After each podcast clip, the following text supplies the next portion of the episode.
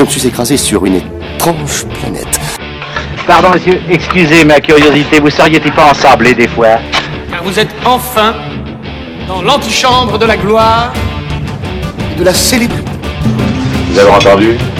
La clairvoyance, l'intuition. Il est bien de chez nous.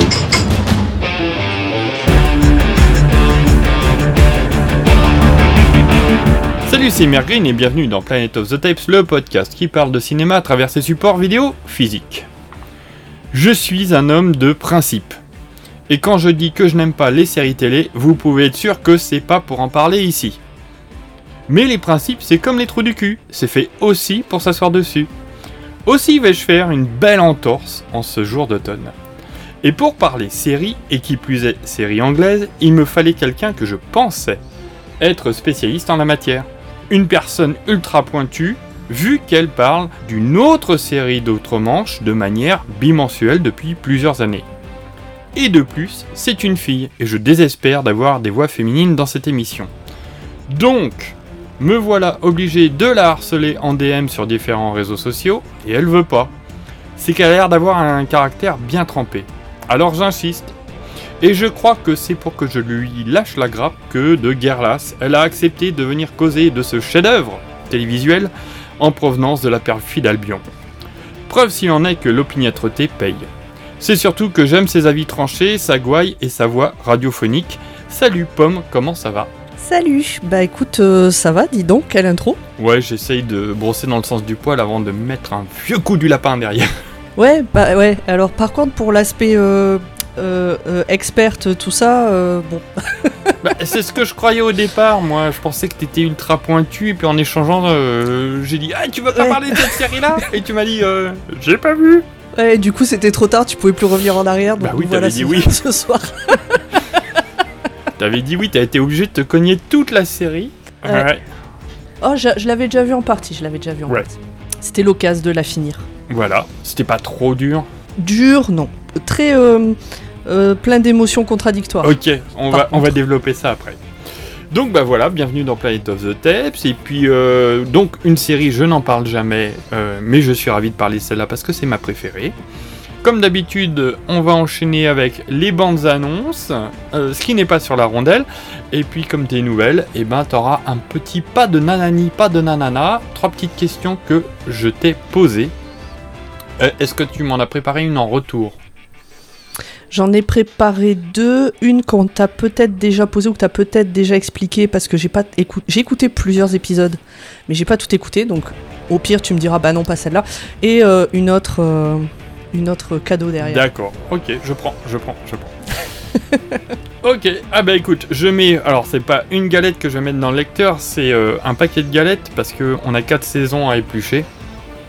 Alors on les met pas tout en même temps par non, contre. ça va bugger. Et j'appuie sur play. Je te présente un vieil ami, John Watson. Afghanistan ou Irak? Pardon? C'était où? En Afghanistan ou en Irak? En Afghanistan, mais comment Ah, savez-vous que- Molly, mon café, merci. Où est passé le rouge à lèvres? Ça ne m'allait pas. Ah non? Je vous trouvais bien mieux avec, votre bouche est trop petite maintenant. D'accord. Est-ce que vous aimez le violon? Je vous demande pardon. Je joue du violon quand je réfléchis et je ne parle pas pendant des jours parfois. Ça vous embête? De futurs colloques doivent savoir le pire l'un de l'autre. Tu lui, tu lui as parlé de moi? Pas du tout. Alors qui a parlé de colocataire? Moi, ce matin j'ai dit à Mike que pour me trouver un colloque ce ne serait pas évident. Et le voilà qui se pointe juste après l'heure du déjeuner avec un pote qui vient de rentrer d'Afghanistan où il était médecin militaire. Le reste est facile à deviner. Comment avez-vous su pour l'Afghanistan? J'ai repéré un beau petit appart dans le centre de Londres. À nous deux, on devrait pouvoir se l'offrir. On se retrouve demain soir à 19h. Désolé, faut que j'y aille. Je crois bien que j'ai oublié ma cravache à la morgue. Et c'est tout? C'est tout quoi? On vient de se rencontrer et on va visiter un appart. Y a un souci?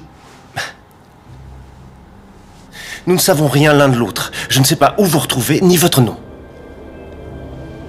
Je sais que vous êtes un médecin militaire blessé en Afghanistan, que vous avez un frère qui s'inquiète pour vous, mais vous refusez de lui demander de l'aide parce que vous le désapprouvez, peut-être à cause de son alcoolisme, mais plus vraisemblablement parce qu'il a abandonné sa femme. Je sais aussi que votre psy croit que votre problème de claudication est psychosomatique, et elle n'a pas tort. Ça devrait suffire pour l'instant, vous ne croyez pas? Je m'appelle Sherlock Holmes, et l'adresse est 221B Baker Street. Bonne journée Oui, il est toujours comme ça.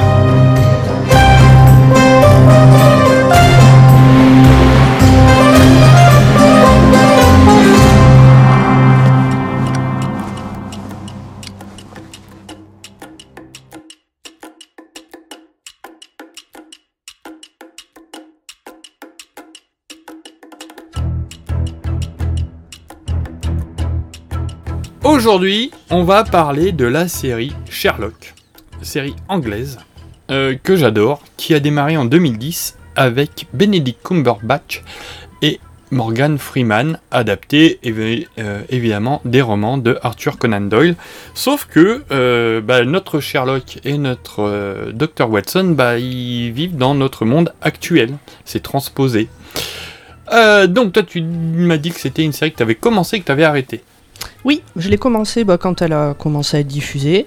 J'ai vu les deux premières saisons et j'avais arrêté à la fin du premier épisode de la saison 3. Ah d'accord. Ok. Je, alors, ce qui est marrant, c'est que euh, pour, je me souviens qu'à l'époque, j'en avais discuté avec les copains, etc. Donc c'était il y a 10 ans maintenant, un peu plus de 10 ans. Et euh, 2013 non, 2014, c'était la saison 3. Et en fait, je suis allée sur Facebook. J'ai tapé le mot-clé Sherlock pour retrouver tous mes posts de l'époque et les échanges que j'avais eus à l'époque avec les copains, ce qui était rigolo. Mais je l'ai fait, alors je l'ai fait après avoir revu les trois premières saisons. Je voulais pas me euh, me, Te me- polluer l'esprit. me remettre en tête ce que j'avais pensé. Voilà, je voulais garder, j'a- j'a- j'avais une idée à peu près. Je voulais revoir avant d'aller lire. Et alors, pour justement ce fameux épisode 1 de la saison 3 qui a fait que je suis pas allée euh, au bout de, de, de les- de la série, et ben je suis raccord avec ce que j'ai dit en 2014. Ok. On y vient. C'est du coup euh, bon. Euh, j'ai j'ai- j'ai, euh, deux, deux questions à te poser par rapport à la série, enfin par rapport à l'épisode qui arrive. Ouais. Est-ce que on va spoiler? Ouais, on va spoiler. On va spoiler. euh, ok, bon, parfait. Pour une simple raison. bah, d'abord- c'est une série. puis, en fait, on va jamais rien spoiler parce que je pense pas qu'on va décortiquer tous les épisodes un par un. Non, mais bon, on a le droit de dire des on choses. a le droit de dire des révéler, choses. des- euh, D'accord. Voilà. euh, et puis, euh, je mettrai un petit, un petit trigger euh, auparavant s'il le faut. euh, parce que l'idée, c'est aussi de partager. Et ceux qui ne l'ont jamais vu, bah, allez-y, c'est bien. Et euh, l'autre truc, c'est pas une question, c'est euh, pardon d'avance si je t'appelle Mergin, mais pendant longtemps j'ai lu ton pseudo comme ça. Oui. bah, Et c'est en écoutant tes épisodes que je me suis attends merde. Non, bah voilà, toi t'as pris un pseudo Voilà, simple, donc- moi c'est une contraction de plein de choses, donc euh, Mère Green. Non, c'est pas, c'est- pas qu'il est dur, c'est que je l'ai mal lu pendant très longtemps. c'est possible que je le prononce Bon, mal écoute, une ou deux Si je fois. t'appelle Poum, euh, c'est pas grave non. C'est pas grave, voilà, c'est ça. Et j'ai, euh, on a droit au gros mot? Ouais. Ah mais moi je jure Bon, comme voilà, un c'est parfait. Euh, bien. juste moi la série je l'ai découverte euh, par hasard. Euh, je suis euh, commercial et puis des fois euh, voilà le soir t'es dans ta chambre d'hôtel et puis j'avais allumé ma, télé, en, ça devait être en 2011 et je zappe et je dis oh y a rien et puis je vois ah Sherlock une nouvelle adaptation. J'adore le personnage de Sherlock comme ça. C'est vraiment un personnage que j'ai lu euh, beaucoup de bouquins.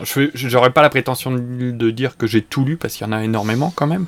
Et, euh, et je les ai lus assez jeunes donc je me souvenais pas de tout. Mais ce soir-là, il passait euh, Sherlock et c'était le chien des Baskerville. Et le chien des Baskerville, c'est celui que tout le monde a le plus poncé en adaptation cinéma et en série et, et dont je connais l'histoire par cœur.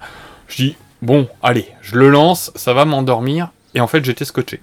J'ai trouvé ça super parce que je trouvais l'adaptation super.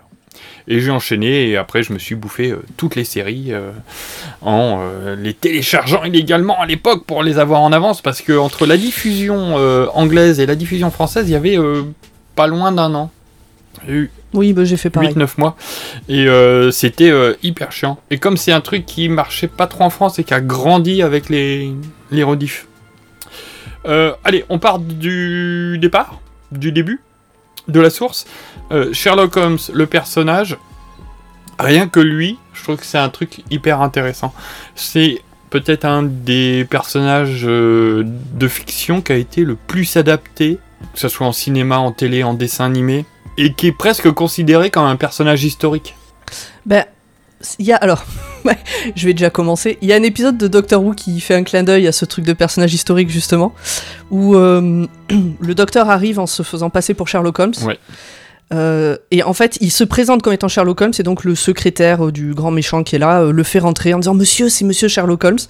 Donc il dit que des conneries, et, euh, et le méchant dit Mais enfin, euh, Sherlock Holmes c'est un personnage de fiction, et, et le secrétaire tombe des nues d'apprendre que c'est un personnage de fiction, que ce n'est pas une vraie personne. Ouais, ouais, ouais. Et je pense qu'il y a des gens qui doivent croire que. euh, Qu'il a vraiment existé.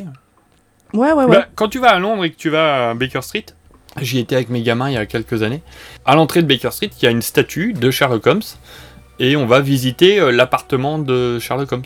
D'accord. qui est euh, au 222 ou 223 euh, Baker Street parce que le 221 mm. c'est un magasin SFR la dernière fois que j'y suis allé ça tue un peu le mythe ils ont décalé ils ont rechangé euh, les, les bouts de Ouais. Les, les- les plaques des, des apparts mais euh, c'est pas grave et euh, c'était un, super endroit à visiter euh, parce que c'est vraiment reconstitué ça ressemble vraiment à- dans les séries l'appart a toujours la même configuration et c'est vraiment ce qu'il y a dans le musée en tout cas et c'est vraiment chouette D'accord. donc, cette série, je passe sur tout ce qui a déjà été fait. Elle vaut, par- pour moi, par ses scénars, les adaptations, parce qu'à chaque fois, c'est l'adaptation d'une nouvelle de Conan Doyle. Alors, des fois de plusieurs, des fois c'est Oui, mélangé. ouais. Euh, on en a assemblé deux, trois, parce qu'il y en a qui sont hyper courtes hein, dans les bouquins. Elle vaut donc par son écriture, avec des gens qu'on aime bien, enfin, moi j'aime bien. Il y a Steven Moffat. Donc un showrunner notamment de Doctor Who. Je rappelle que tu animes l'excellent podcast Doctor What. Oh bah excellent, je vous enjoins à venir nous écouter euh, tous les 15 Ouais. jours. Et Un vendredi sur deux. avec Marc Gatiss, qui a aussi écrit pour Doctor Who, qui joue dans Doctor Who. Ouais. Ouais, Euh, il a joué plusieurs, plusieurs fois d'ailleurs, euh, différents ouais rôles. en fait, il- à chaque fois, il joue des rôles où il est tellement grimé qu'on le reconnaît pas. Ou il est tellement loin où c'est juste une voix, enfin bon voilà, il fait des petites... euh, Et puis il vaut, pour son interprétation, énormément, énormément. Euh, parce que Sherlock est joué par Benedict Cumberbatch, qui maintenant est une superstar, qu'il l'était moins à l'époque. Ah, il était pas connu euh, au moment où il a été Non, choisi. non. Enfin, euh, pas internationalement. Je pense que les Anglais le Non, connaissaient. oui. euh. Et Martin Freeman, qui est devenu également une superstar, vu qu'il a, il a été amené à jouer Bilbo, le Hobbit. C'est ça. Donc c'est quatre saisons euh, de Doctor Strange et Bilbo le Hobbit Ouais. qui résolvent des crimes euh, à Londres. Oui, c'est exactement ça.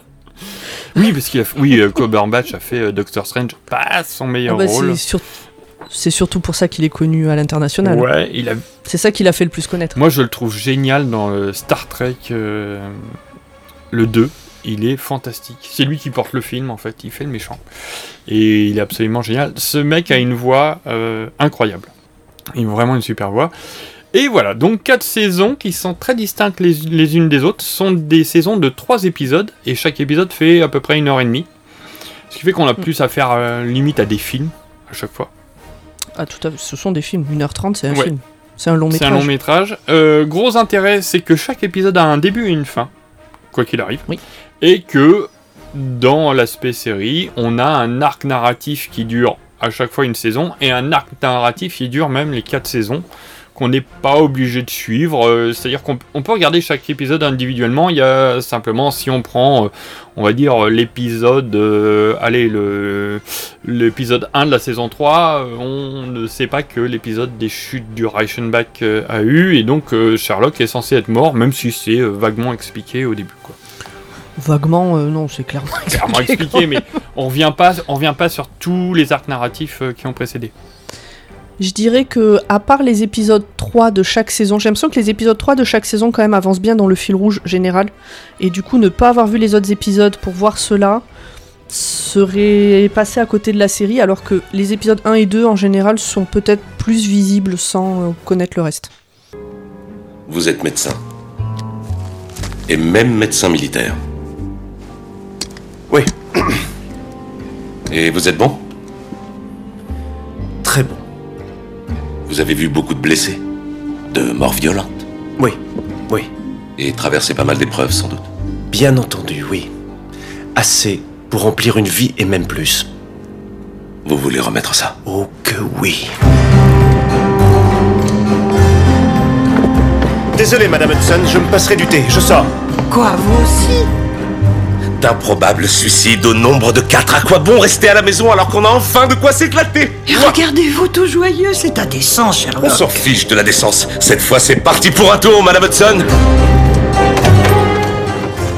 De quoi tu veux parler en premier? Sinon, je me lance. Est-ce qu'il y a un truc pour démarrer où tu te dis, euh, ouais, faudrait bien, ce serait bien de commencer par ça On peut commencer par le premier épisode de la saison 1. On va pas tout décortiquer, mais euh, ouais, on peut commencer par lui parce que il nous présente les personnages. Oui, de, de toute façon, il faut. oui. C'est quand même, il est super important. Ouais. Donc Sherlock, tout le monde sait que c'est un mec absolument génial. Donc grosso modo, un autiste Asperger. Ouais, Asperger, je sais pas, autiste. En tout cas, il a les caractéristiques de l'idée qu'on peut se faire des autistes. Bah, je dis Asperger parce qu'en général, ils ont une mémoire photographique. Ah oui, bon après, ouais, je. Ouais, ce qui fait que le truc qui ne sert à rien, il est quand même là dans la tête. Euh, J'exagère en disant ça, et c'est pas du tout moqueur, euh, j'en connais, et euh, j'ai une certaine admiration pour leur, euh, leur faculté que je trouve incroyable. C'est un asocial, Oui, ça c'est le cas et je dire. trouve que c'est une des adaptations où c'est vraiment le côté puant de, de Sherlock Holmes qui est le, le, le plus fort. Alors, j'ai pas vu beaucoup d'adaptations. Parce que du coup, j'ai vu cette série. J'ai vu un épisode avec Robert Downey Jr. que j'ai oublié après l'avoir vu. c'est pas le meilleur. Non, je parle des vieilles séries un peu, euh, euh, pas séries ou films euh, des années 50-60, à côté très ouais, gothique. mais je crois pas. Ouais, je crois pas en avoir vu d'autres, ou alors j'ai oublié. Et en termes de lecture, je n'ai lu que Le Chien des Baskerville pour. Enfin, après avoir vu l'épisode il y a moins d'un mois. Donc, Ouais. La connaissance que j'ai du bonhomme est très euh, Il réduite. y a une adaptation où il est aussi euh, puant que dans euh, cette série-là, c'est Doctor House, qui est une adaptation de Sherlock. Oui, alors voilà, c'est ce que j'allais dire. C'est que. Alors, c'est vrai que c'est une, adap- une adaptation de Sherlock. Donc, j'ai vu Doctor House. Donc, j'ai vu deux Ouais. adaptations de Sherlock. Et c'est ça, il a exactement le même. Il est exactement le même type de personnage que Doctor House. Et c'est assez détestable. Ah Non, il est vraiment détestable. Disons que comme c'est le héros, comme c'est le héros, c'est parfois compliqué euh, de le suivre. hein, euh. Et par contre, c'est une adaptation où le Dr Watson, Martin Freeman, est le mieux mis en valeur. Euh, C'est-à-dire que c'est pas un faire-valoir du génie de, de Holmes, c'est vraiment un élément central des intrigues. Euh, il est là pour pallier aux conneries, euh, la connerie de Sherlock, parce que euh, il rattrape euh, son côté détestable, son manque d'empathie à tout moment. Et je trouve vraiment que le personnage de, de Watson est, est bien mis en valeur, et peut-être encore mieux que dans, euh, dans les bouquins. Alors bon, n'ayant lu que le chien des Baskerville qui est centré sur Watson, je peux pas Ouais, avoir d'avis. C'est vrai que c'est Watson le héros sur la moitié du livre. Quand même, je trouve que. Alors oui, il est, il est bien mis en avant, il est pas juste un faire-valoir. C'est Pour moi, il y a deux co-héros, on va dire. Euh, par contre, euh, je, je l'ai écrit à un moment donné, je me suis pris des notes pour chaque épisode pour euh, préparer ce soir, pour me le remettre en tête. Euh, c'est vraiment une relation d'emprise malsaine qu'il y a entre Ah, une relation toxique. et qui est vraiment ah mais c'est une relation toxique à tel à un point mais c'est pour ça que je dis que c'est compliqué c'est que c'est pas genre le héros qui est dans une relation toxique avec un méchant c'est avec l'autre gentil de l'histoire. Et du coup c'est ultra compliqué. Moi c'est pour ça que hum, je crois que je te le disais on n'avait pas encore commencé à enregistrer que ça avait été fort en émotion de voir enfin de revoir puis de finir cette, cette série. Pas en émotion de j'aime ou j'aime pas, mais en émotion de hum, d'identification à notamment beaucoup Watson et de d'avoir envie de le sortir de cette relation, d'avoir envie de, de- il, y a, il y a- il y a plein de trucs et pas que pour Watson, pour d'autres personnages où je oh, c'était je pense que c'est le côté travailleuse sociale en moi qui, a- qui est beaucoup ressorti en regardant euh, Ouais. cette série. Euh, oui, parce que normalement, il est bon enfermé. Autour, bon, on va. Voilà, Sherlock Holmes est un détective euh, et on lui confie des affaires. Il a un frangin qui s'appelle Mycroft, qui, qui est fabuleux. qui est extraordinaire. Et Mycroft est aussi puant que son frère. Je crois même il, qu'il est pire. Je crois qu'il est, il est encore pire. Euh, qui est joué par Mark Gatiss, euh, donc qui est euh, un des auteurs de, de la série, qui est absolument génial. Ah, il est, il est extrêmement bien interprété. Ah, écoute, on peut critiquer plein de choses sur Mais cette vois- série. Je crois qu'au niveau de l'interprétation, il y en a, Non, ouais, il y a clairement. rien à dire. Oui. Tu vois, Mycroft, il est puant, mais on n'est pas là pour l'aimer. Non. Du coup, c'est moins grave. C'est moins, moi, ça m'a beaucoup moins impacté. Lui, dès le départ, on nous le présente comme un connard. Tu vois, donc c'est pas grave. Il y a presque un ou deux moments où on dit Ah, quand même, Minecraft, il, est- on a... il y a un moment ou Oui. deux où j'ai de la peine pour lui. Oui, il se réhabilite un peu, on s'accroche un peu, mais à aucun moment on est en. Enfin, c'est pas le héros de l'histoire, euh, tu vois. C'est donc c'est pas grave s'il est un peu puant, un peu méchant, un peu euh, qu'on l'aime moins, Ouais. quoi. Je fais quelques personnages qui sont récurrents. euh. Vas-y. Euh, Il y a Madame Hudson. Hmm. Adorable, génial, Madame Hudson. Qui est. euh, Ah, je trouve qu'elle est pas assez exploitée. Oh, elle est pas mal, quoi. Elle, elle- elle- a une certaine importance, on la voit, on la voit bien. Elle est Ouais, pas ouais. assez exploitée parce qu'elle est tellement adorable qu'on en aimerait la voir plus, en fait. Non, c'est pas c'est pas ce côté-là, c'est le côté. euh, Enfin, on apprend qu'elle était euh, la femme d'un dirigeant d'un cartel. Ouais. On se demande si c'était pas elle la dirigeante du cartel au final. Oui. et, euh, et ça, c'est des petits, c'est des petits trucs qui arrivent et c'est marrant, c'est rafraîchissant et tout ça. Mais du coup, il y a eu un moment où j'aurais eu envie qu'elle qu'elle ait plus de, qu'elle soit pas juste un personnage comme ça qui vient rafraîchir un peu de temps en temps, tu vois. Ouais, moi je suis pas d'accord. trouve- Un spin-off sur euh, Madame Hudson, moi j'aurais bien ça va aimé. être compliqué, la pauvre est décédée depuis. euh, ouais. Eh oui. Euh, Il y a un personnage que qui normalement on doit détester euh, parce que dans les bouquins et dans les autres adaptations, il, passe toujours pour un connard. Là, il passe un peu plus pour un crétin, mais pas tant que ça. C'est l'estrade Mhm. que je trouve un, un type super touchant qui est complètement dépassé par Holmes et euh, qui aimerait euh, avoir son intelligence, euh, son génie, mais qui n'y arrive pas et donc il appelle. Et j'aime beaucoup les nuances que, que l'estrade amène. Et c'est aussi rafraîchissant pour une fois. Je dis beaucoup rafraîchissant. ce Ouais, soir, mais c'est- oui, c'est ça. Euh, ce, qui est, ce, qui est, ce qui change aussi, c'est que pour une fois, on n'a pas euh, ce truc de, de- d'affrontement entre la police établie et le détective qui est un génie. Ouais, si les, Qu'on peut les assistants de euh, l'estrade le- détestent euh, Holmes. Oui, mais, quand il faut début, bosser ouais. ensemble, ils bossent ensemble. Ouais, Ils sont pas là euh, juste pour dire le contraire, juste pour dire le contraire, Mm. quoi. Et, et c'est, c'est reposant. L'ennemi juré de Holmes, qui est Jim Moriarty, euh, Andrew Scott, qu'on a vu dans plein de séries euh, télé. Je sais pas s'il joue dans Doctor Who, j'ai jamais vu de mémoire. Hmm, je crois pas, je crois avoir cherché. euh, Parce que c'est un peu mon grand jeu, c'est quand je regarde bah, un truc C'est anglais. pareil. C'est de dire, bah tiens, dans quoi je l'ai déjà vu? C'est ou Downton Abbey ou Doctor Who? ou, ou Harry Potter. Ah oui, aussi pas mal. Il y a pas les trois. Des fois, il y a les deux, mais il y a pas les trois. Euh, non, je crois pas. Je, euh, il me semble pas l'avoir vu. Ou alors il a fait un petit rôle, mais euh, non. je Andrew pas. Scott qui a joué avec euh, Benedict Cumberbatch dans le film 1917 de Sam Mendes. Pas ensemble, pas dans la même scène, mais euh, voilà, ils, y sont. Euh, qui a un Jim Moriarty génial, parce qu'il a une tête de Monsieur Tout le Monde presque. Ah et puis il l'interprète. euh, oh, c'est fabuleux quoi. Les moments où il pète un plomb, les moments où il, joue la comédie dans la comédie, puisqu'il se fait passer pour un pauvre malheureux, il se fait passer pour quelqu'un d'autre. Et il est. euh. Alors oui, oh, ils sont tous fabuleux dans leur interprétation, mais lui, je le trouve vraiment. C'est waouh. Ouais, euh, c'est génial. Euh, ça, c'est les récurrents, et puis je vais revenir sur deux trois persos qui euh, apparaissent le temps d'une saison, d'un épisode un tout petit peu après. Je reprends la base. Saison 1, découverte des personnages, bon, qui est l'adaptation de Une étude en rouge, qui là s'appelle Une étude en rose. Oui. Très bon épisode, je trouve, pour, pour Oui. se lancer dedans. Bon suspense, bonne résolution, tout va bien. Très efficace. À la fin de l'épisode, on connaît tous les personnages Voilà. euh, qu'il faut connaître. euh, Oh, puis il y a de la euh, tension. Par contre, j'ai noté aucun souvenir de l'intrigue. Mais si, mais c'est globalement, des gens qui meurent qui sont forcés de- d'accepter de prendre une pilule.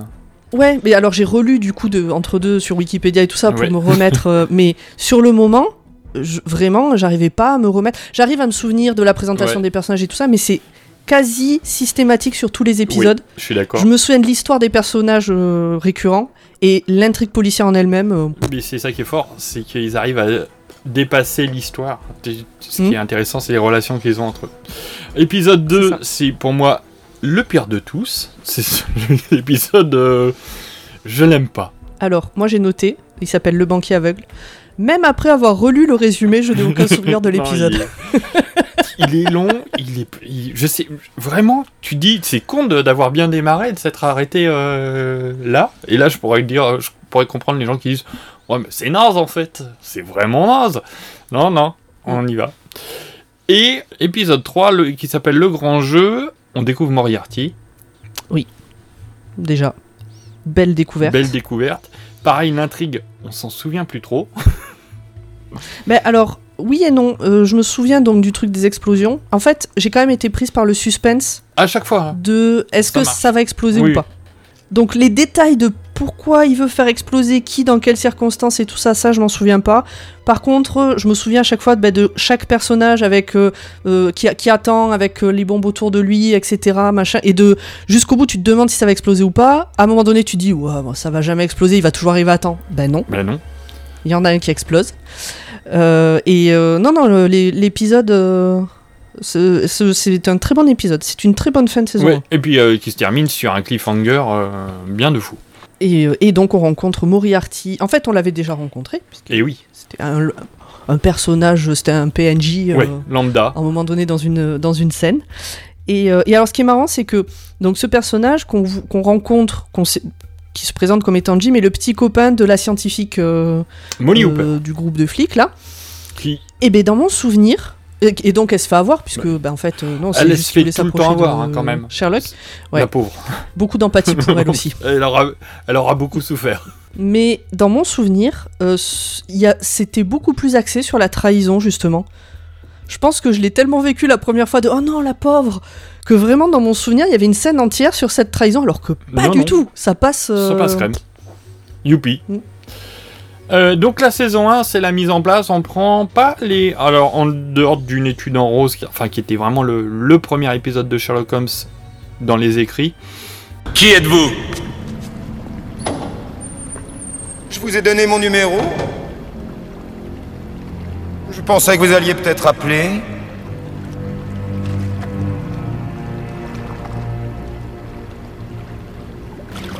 C'est un Browning L9A1 de l'armée britannique qui est dans votre poche Ou êtes-vous seulement content de me voir? Les deux. Jim Moriarty. Hello Saison 2, on prend les gros gros tubes de Sherlock et on les adapte. C'est ça. C'est ça. C'est les trois gros tubes. Euh, C'est-à-dire que le premier Que même moi, je les connaissais. Bah ouais. Même sans avoir lu Sherlock, je les connaissais les trois. Scandale à Buckingham, c'est euh, l'adaptation de Scandale en Belgravie ou non euh, en Moldavie. Il y a plus. J'ai plusieurs, plusieurs, titres. ouais. Scandale in Belgravia, le titre original. Et ça, c'est pas mon épisode préféré, mais c'est pas loin. On comprend pourquoi. Euh, ah, mais je le trouve génial euh, par sa réalisation, par son écriture, son interprétation, parce que on rencontre un vrai personnage de, un vrai personnage, c'est n'importe quoi, mais bon, un personnage de la de la littérature de de Sherlock Holmes qui est Irene Adler et qui là est absolument incroyable. Euh, je trouve l'actrice géniale. Je comprends pas qu'elle ait pas plus percé que ça, quoi. On l'a vu dans très peu de trucs. C'est une actrice de théâtre surtout et qui joue euh, la femme dont Sherlock tombe amoureux, mais qui en, est une ennemie jurée en même temps, et qui est d'un sexy. Ouais, je... Elle est sexy. Oui, oui, oui, oui, oui, oui, oui, oui. oui. C'était pas sur ça que je faisais ma boue, c'était je, je réfléchissais euh, plus euh, au reste de l'épisode. Et la réalisation est incroyable, je trouve. Il y a des idées de mise en scène folles. Euh, mm -hmm. et, euh, et, ça passe très très bien. On enchaîne. Attends, attends, attends, non, n'enchaîne pas. J'ai des choses à dire sur cet disons, épisode. disons des choses. Écoute, voilà. Ça va être le canevas. Je défile les épisodes. Tu m'arrêtes. euh, Ouais. Vas-y. T'inquiète pas. T'inquiète pas, je vais t'arrêter, mon garçon. T'inquiète pas, je vais, je vais, j'ai des choses à dire. Euh, en fait, cet épisode, euh, beaucoup d'ambivalence aussi sur cet épisode parce que il est marrant globalement. Le personnage d'Irene Adler est génial, l'actrice est certes très belle mais excellente. euh, elle l'interprète vraiment très très bien. Par contre, pourquoi est-elle à poil? À part pour attirer euh, le Ah chat. non, pour, euh, pour emmerder Holmes. Elle, elle connaît son fait- génie et elle dit il y a tout un truc où. Alors, on va préciser c'est une série où il y a plein de choses qui apparaissent à l'écran. Euh, les textos apparaissent à l'écran, euh, Oui, les c'est vrai. points Ah, d'interrogation, les, les, il y a plein de choses qui apparaissent à l'écran. Et alors, gros avantage parce qu'on est sur Planet of the Tapes, on parle des supports physiques, je les ai en Blu-ray. Toi, tu les as vus sur Disney, je pense? Je les ai vus sur Disney. Et donc, Sur tous Disney+. ces textes apparaissent en anglais. Oui, Et absolument. non sous-titré souvent. Et les textes sont non sous-titrés, et dans les sous-titres, les vrais sous-titres, il y a des fautes. Et il y a des fautes.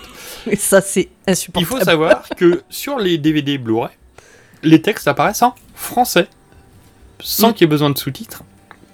Ça apporte un nom, cette technologie, que j'ai perdue. Ça fait deux semaines que je la cherche, je ne la retrouve pas, et ça permet aux spectateurs de rentrer dans le Ah oui. dans, dans l'ambiance du truc sans dire attends c'est quoi qui est écrit et tout ça c'est vraiment très très bien c'est génial de pouvoir euh, voir les incrustations en français sans que ça te fasse lire un truc en anglais qui serait réécrit en dessous en français et revenir à l'image. Mhm. Et c'est vraiment très bien.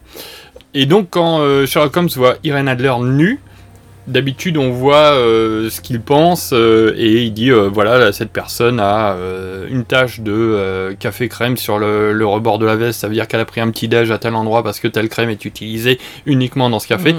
Et là quand il voit Irene Adler nue, il y a que des points d'interrogation qui apparaissent et, et- il est Ça l'a fait bugger. ça l'a fait bugger. Faire bugger Sherlock, c'est balèze. Donc je pense que c'est pour ça qu'elle est à poil. C'est pour et l'attirer et lui faire perdre tous ses moyens. En fait, l'image que j'avais d'Irene Adler, alors encore une fois sans avoir rien lu, juste de la culture populaire, on va dire, euh, je la voyais beaucoup plus sur, euh, on va dire, l'intellect et le côté machiavélique euh, vraiment cérébral, j'allais dire cervical, pas du tout, cérébral. et j'ai l'impression que dans cet épisode, on l'a fait beaucoup jouer de ses charmes physiques, moins que de son intellect. C'est l'impression, en fait, si tu veux, par rapport à moi, l'image que j'en avais, j'ai été, je me suis questionné par rapport, euh, enfin, je me suis dit bon, ok, euh, Bon, next. Ok. la fin est nulle à La chier. fin, la Désolé, fin. mais cet épisode, la fin est vraiment grave, naze. tel- je me suis tellement régalé pendant 1h20 que il est, il est vraiment très bien. Le chien des Baskerville. Bon, bah alors là, c'est le méga classique, quoi. C'est euh, Oui. le tube, le gros tube. Même les gens qui connaissent pas Sherlock connaissent le chien des Baskerville. S'ils en connaissent qu'un, c'est celui-là. Voilà. Et donc, comme je disais, c'est un épisode que je redoutais à la vision et que je trouve super. Non, non, il est très bien. Il est très bien euh, en tant qu'épisode. Par rapport au personnage de Sherlock, moi déjà, il m'agaçait un peu dans, son... dans sa relation avec Watson jusque-là. À partir de cet épisode, vraiment, il me sort par les tournées. Je trouve que dans cet épisode en particulier, il, il agit mais comme une sale merde. Ouais, mais je trouve que c'est bien que tu puisses ressentir ça parce que c'est normal. Ça serait trop, ça serait trop chiant d'avoir que de l'empathie, euh, de la sympathie pour Sherlock. Il a une scène Oui. notamment de monologue où il parle à toute berzingue. Pendant euh, trois minutes, il analyse tous les gens dans le pub où ils sont. Et je trouve, je trouve ça absolument génial. Et j'aime bien parce que c'est une adaptation et tu dis euh, comment ils vont s'en sortir à la fin? C'est pas, ça finit pas comme la, la nouvelle. Oui, non, non, du tout, du tout. C'est ça qui est bien aussi Non, avec non, les ils épisodes, bien, c'est que euh, vous pouvez oui, regarder euh, tous les épisodes de Sherlock, même si vous connaissez bien les bouquins ou les précédentes adaptations, vous aurez toujours des surprises sur les dénouements et comment ça se passe. Oui, oui, parce que finalement, c'est plus inspiré d'eux que adapté. Ouais. Il garde l'histoire de fond, mais, euh, mais non, non, il le, il le transpose vraiment euh, dans, dans notre monde actuel d'il y a 10 ans, mais bon, c'est quasiment le même que maintenant par rapport à quand ça a été écrit. Ouais. Et il y a une vraie réflexion des scénaristes pour que ce soit fait de manière intelligente et adapté. Et euh, non, non, sur ça. euh, et c'est vrai que, je te dis, je. je j'ai détesté Sherlock dans cet épisode. Il commence à, à part- c'est vraiment à partir de cet épisode que j'ai commencé à avoir du mal avec le personnage et son et son sa relation avec Watson. Euh, mais l'épisode en lui-même est très bien. Et s'il y a un seul épisode à voir tout seul, c'est celui-là. Ouais, en l'honneur, il me marche très bien. très bien. Celui-là, il est vraiment parfait. Et du coup, bah, j'ai alors lu ou relu Le Chien des Baskerville après avoir vu cet épisode. C'était l'occasion. Parce que je suis quasi sûr de l'avoir lu au collège, mais j'en ai zéro souvenir. Alors du coup, je me demande si je l'ai vraiment lu au collège. mais bon, le collège, c'était il y a 30 Ah ans. oui, alors bah, du Et encore, pour toi. Moi, c'est encore plus vieux. Et euh, donc, euh, tiens, la relecture, ça a donné un truc euh, chouette? Ouais, franchement, c'était intéressant. Je l'ai euh, à moitié lu, à moitié écouté. Parce Ouais. que j'utilise euh, beaucoup les, les livres audio sur les bouquins que je lis. Pas de problème. Euh, ça permet de, lire en faisant la cuisine. Oui. Par exemple, ou le ménage, enfin des trucs chiants, du coup, ça devient intéressant. Et non, non, c'était très sympa à lire. Ça m'a donné envie de- d'en lire d'autres, des Sherlock. Ouais. C'est assez inégal, moi, je Ça trouve. se lit très facilement. oui, oui, c'est pas très compliqué, mais au niveau des intrigues ou de la manière, de la narration, c'est des fois un peu inégal. Mm. Il y en a qui se lisent très bien et d'autres c'est un peu chiant. Je trouve. Par contre, j'ai été, j'ai été étonnée et j'en ai discuté avec euh, une copine qui a lu énormément de Sherlock. l- cette attitude dégueulasse de Sherlock avec Watson n'apparaît pas du tout dans ce bouquin. Ah, ah, dans le book de mémoire, hein, parce que. Il est, il est hautain, Ouais, il est pédant, mais il est pas, il est pas cruel, Non, quoi. pas il cruel. est pas manipulateur, il est pas. Mais il est condescendant quand même. Oui, mais enfin, c'est pas pareil, quoi. Bon, c'est pas très agréable non plus. Enfin là, dans l'épisode de Le Chien des Baskerville, il se marre euh, pendant que son pote est en train de crever de peur à cause À de cause lui. de quoi. lui, oui. Non, non, non, il est vraiment dégueulasse. Est-ce que je passe aux chutes de Vas-y. Reichenbach? Enfin, à chaque fois, le, le titre est modifié parce que c'est pas le chien des Baskerville, mais c'est les chiens de Baskerville. Euh, là, c'est pas les chutes de Reichenbach, c'est la chute de Reichenbach. Du Reichenbach. Du Reichenbach? Ok, bon. Sur, sur Wikipédia, c'est Bon, du. d'accord, je prends comme ça. Parce que c'est le nom des, des chutes Des- d'eau Oui, en Suisse. de ce que j'ai lu. Et je me demande si c'est pas le nom de l'immeuble là. Ouais, alors je sais pas trop d'où ils sortent le Reichenbach parce que je sais même pas s'il est nommé. S'il est peut-être écrit quelque part, mais euh, je me souviens pas qu'il soit nommé. Un mystère pour personne. À la fin des chutes de Reichenbach, Sherlock meurt. C'était écrit comme ça. C'était écrit comme ça. Je me souviens pas si lors de mon premier visionnage j'y ai cru. Ah, tu savais pas Ah non, bah non, non, je savais Tu pas savais du pas tout. que Et à les chutes de Reichenbach, ça veut dire mort de Sherlock Pas du tout. Je l'ai et, du coup je l'ai découvert en, là euh, ce soir en reprenant des notes euh, pour euh, participer à l'émission. J'ai vu que du coup à quoi ça correspondait exactement. Et je me souviens plus du coup si non mais surtout euh, dans les bouquins c'est la mort de Ah Sherlock. bah, c'était la vraie mort de Sherlock parce que Arthur Conan Doyle, c'était un feuilleton aussi qui paraissait dans les journaux Mm. euh, à l'origine. Conan Doyle en avait marre de Sherlock et il voulait plus écrire, sauf que bah les vendeurs de journaux ont dit bah ça serait bien que tu reprennes la plume, on est prêt à payer Mm. pour que euh, tu, euh, tu reviennes. Et donc euh, Sherlock est revenu par un, un vieux ta gueule c'est magique, le premier de le l'histoire. premier de peut-être. l'histoire non quoique il est peut-être dans la Bible. des séries anglaises. Mais ouais. Et là, du coup, euh, en fait, bon, à la fin de l'épisode, on découvre qu'il n'est pas mort. Mais à l'époque, je l'ai vu quand c'est sorti. Donc, il n'y avait pas encore de saison Ouais. 3. Je pense que je, je ne savais pas si elle avait été annoncée ou pas, et on était moins sur Internet, il y avait moins d'infos qui circulaient. Et donc, et, et j'arrive pas à me souvenir si au moment où il saute, je me suis dit il est mort, ou si je, me, je savais... Enfin, je j'arrive vraiment pas à me souvenir. Mais me connaissant, comme je suis très nulle pour euh, voir venir les choses, peut-être qu'effectivement j'étais vraiment euh, au taquet. Moi j'étais sûr qu'il était pas mort parce que je connaissais l'histoire des chutes de Reichenbach et je savais que euh, le personnage revenait après. En plus, comme tu l'as dit, il y a un petit indice comme quoi il reviendrait. Mais il a fallu oh, un an, un an et demi entre la saison 3 et la saison 4. C'est aussi la mort. Non, saison 2 et entre 3. la saison 2 et, la 3. saison 3, pardon. Et c'est aussi la mort de Moriarty. Oui, tout à fait. Euh, là, par contre, j'avais pas de Moins doute euh, sur le fait qu'il était mort. c'est plus clair. En général, euh, une balle au fond du crâne. Et pourtant. Et pourtant. Oui, mais, Mais bon. Cet épisode, ce qui était marrant la première fois que je l'ai vu, donc à l'époque de sa sortie, c'est donc c'est pas Moffat qui a écrit cet épisode. Je suis allé vérifier, mais il a beaucoup de vibes de Doctor Who. Ouais. Alors, je pense qu'ils, comme ils sont showrunners, les deux, ils devaient quand même, même s'ils n'ont pas écrit tous les scénarios, ils devaient quand même être là pour piloter un peu le truc. Et en fait, à tel point que je me souviens que à l'époque, il y a eu un moment dans la série, dans l'épisode, où j'ai oublié que je regardais Sherlock et que je comprenais pas pourquoi il allait pas chercher son Tardis pour aller plus vite. Oui. Je comprenais pas qu'est-ce qui scénaristiquement faisait qu'il aille pas chercher son vaisseau spatial. Et, et puis, tout d'un coup, c'est revenu de. Bah, mais non, c'est pas Doctor Who que t'es en train de regarder. Et oui, c'est vrai. Mais vraiment, il y a eu un moment dans l'épisode où j'ai switché, j'ai oublié que je regardais Sherlock, tellement il y a. Les deux personnages en plus, euh, de, enfin physiquement, de Benedict Cumberbatch et Matt Smith, donc qui jouaient le docteur à ce moment-là, ils se ressemblent pas, on peut pas les confondre, mais ces deux grands, euh, un peu, euh, un peu fins, les cheveux bruns, bon voilà, il y, a- il y a quelque chose. quoi. Cumberbatch aurait fait un Doctor Who fantastique. Exactement. Je me suis toujours dit. D'autres choses sur euh, les chutes La chute? Qu'est-ce que j'ai noté? Non. Hop. Le fameux Monsieur Holmes. Ravi de faire votre connaissance. Mais pas de sexe entre nous, d'accord? Euh, je vous demande pardon Soyez pas si offusqués, c'était une plaisanterie. Moi témoin, vous témoin, la tradition quoi. Ah oui? Mais il n'y a pas d'obligation. Si c'est ce que vous cherchez, l'homme en chemise bleue serait votre meilleur choix. Médecin, récemment divorcé avec un chat à poil roux. Converti à la ruralité et souffrant de troubles de l'érection. Au vu de cette information, peut-être pas votre meilleur choix. Non, peut-être pas. Désolé, une déduction inattendue qui m'a échappé. Monsieur Holmes, je crois que vous allez faire preuve d'une utilité inattendue.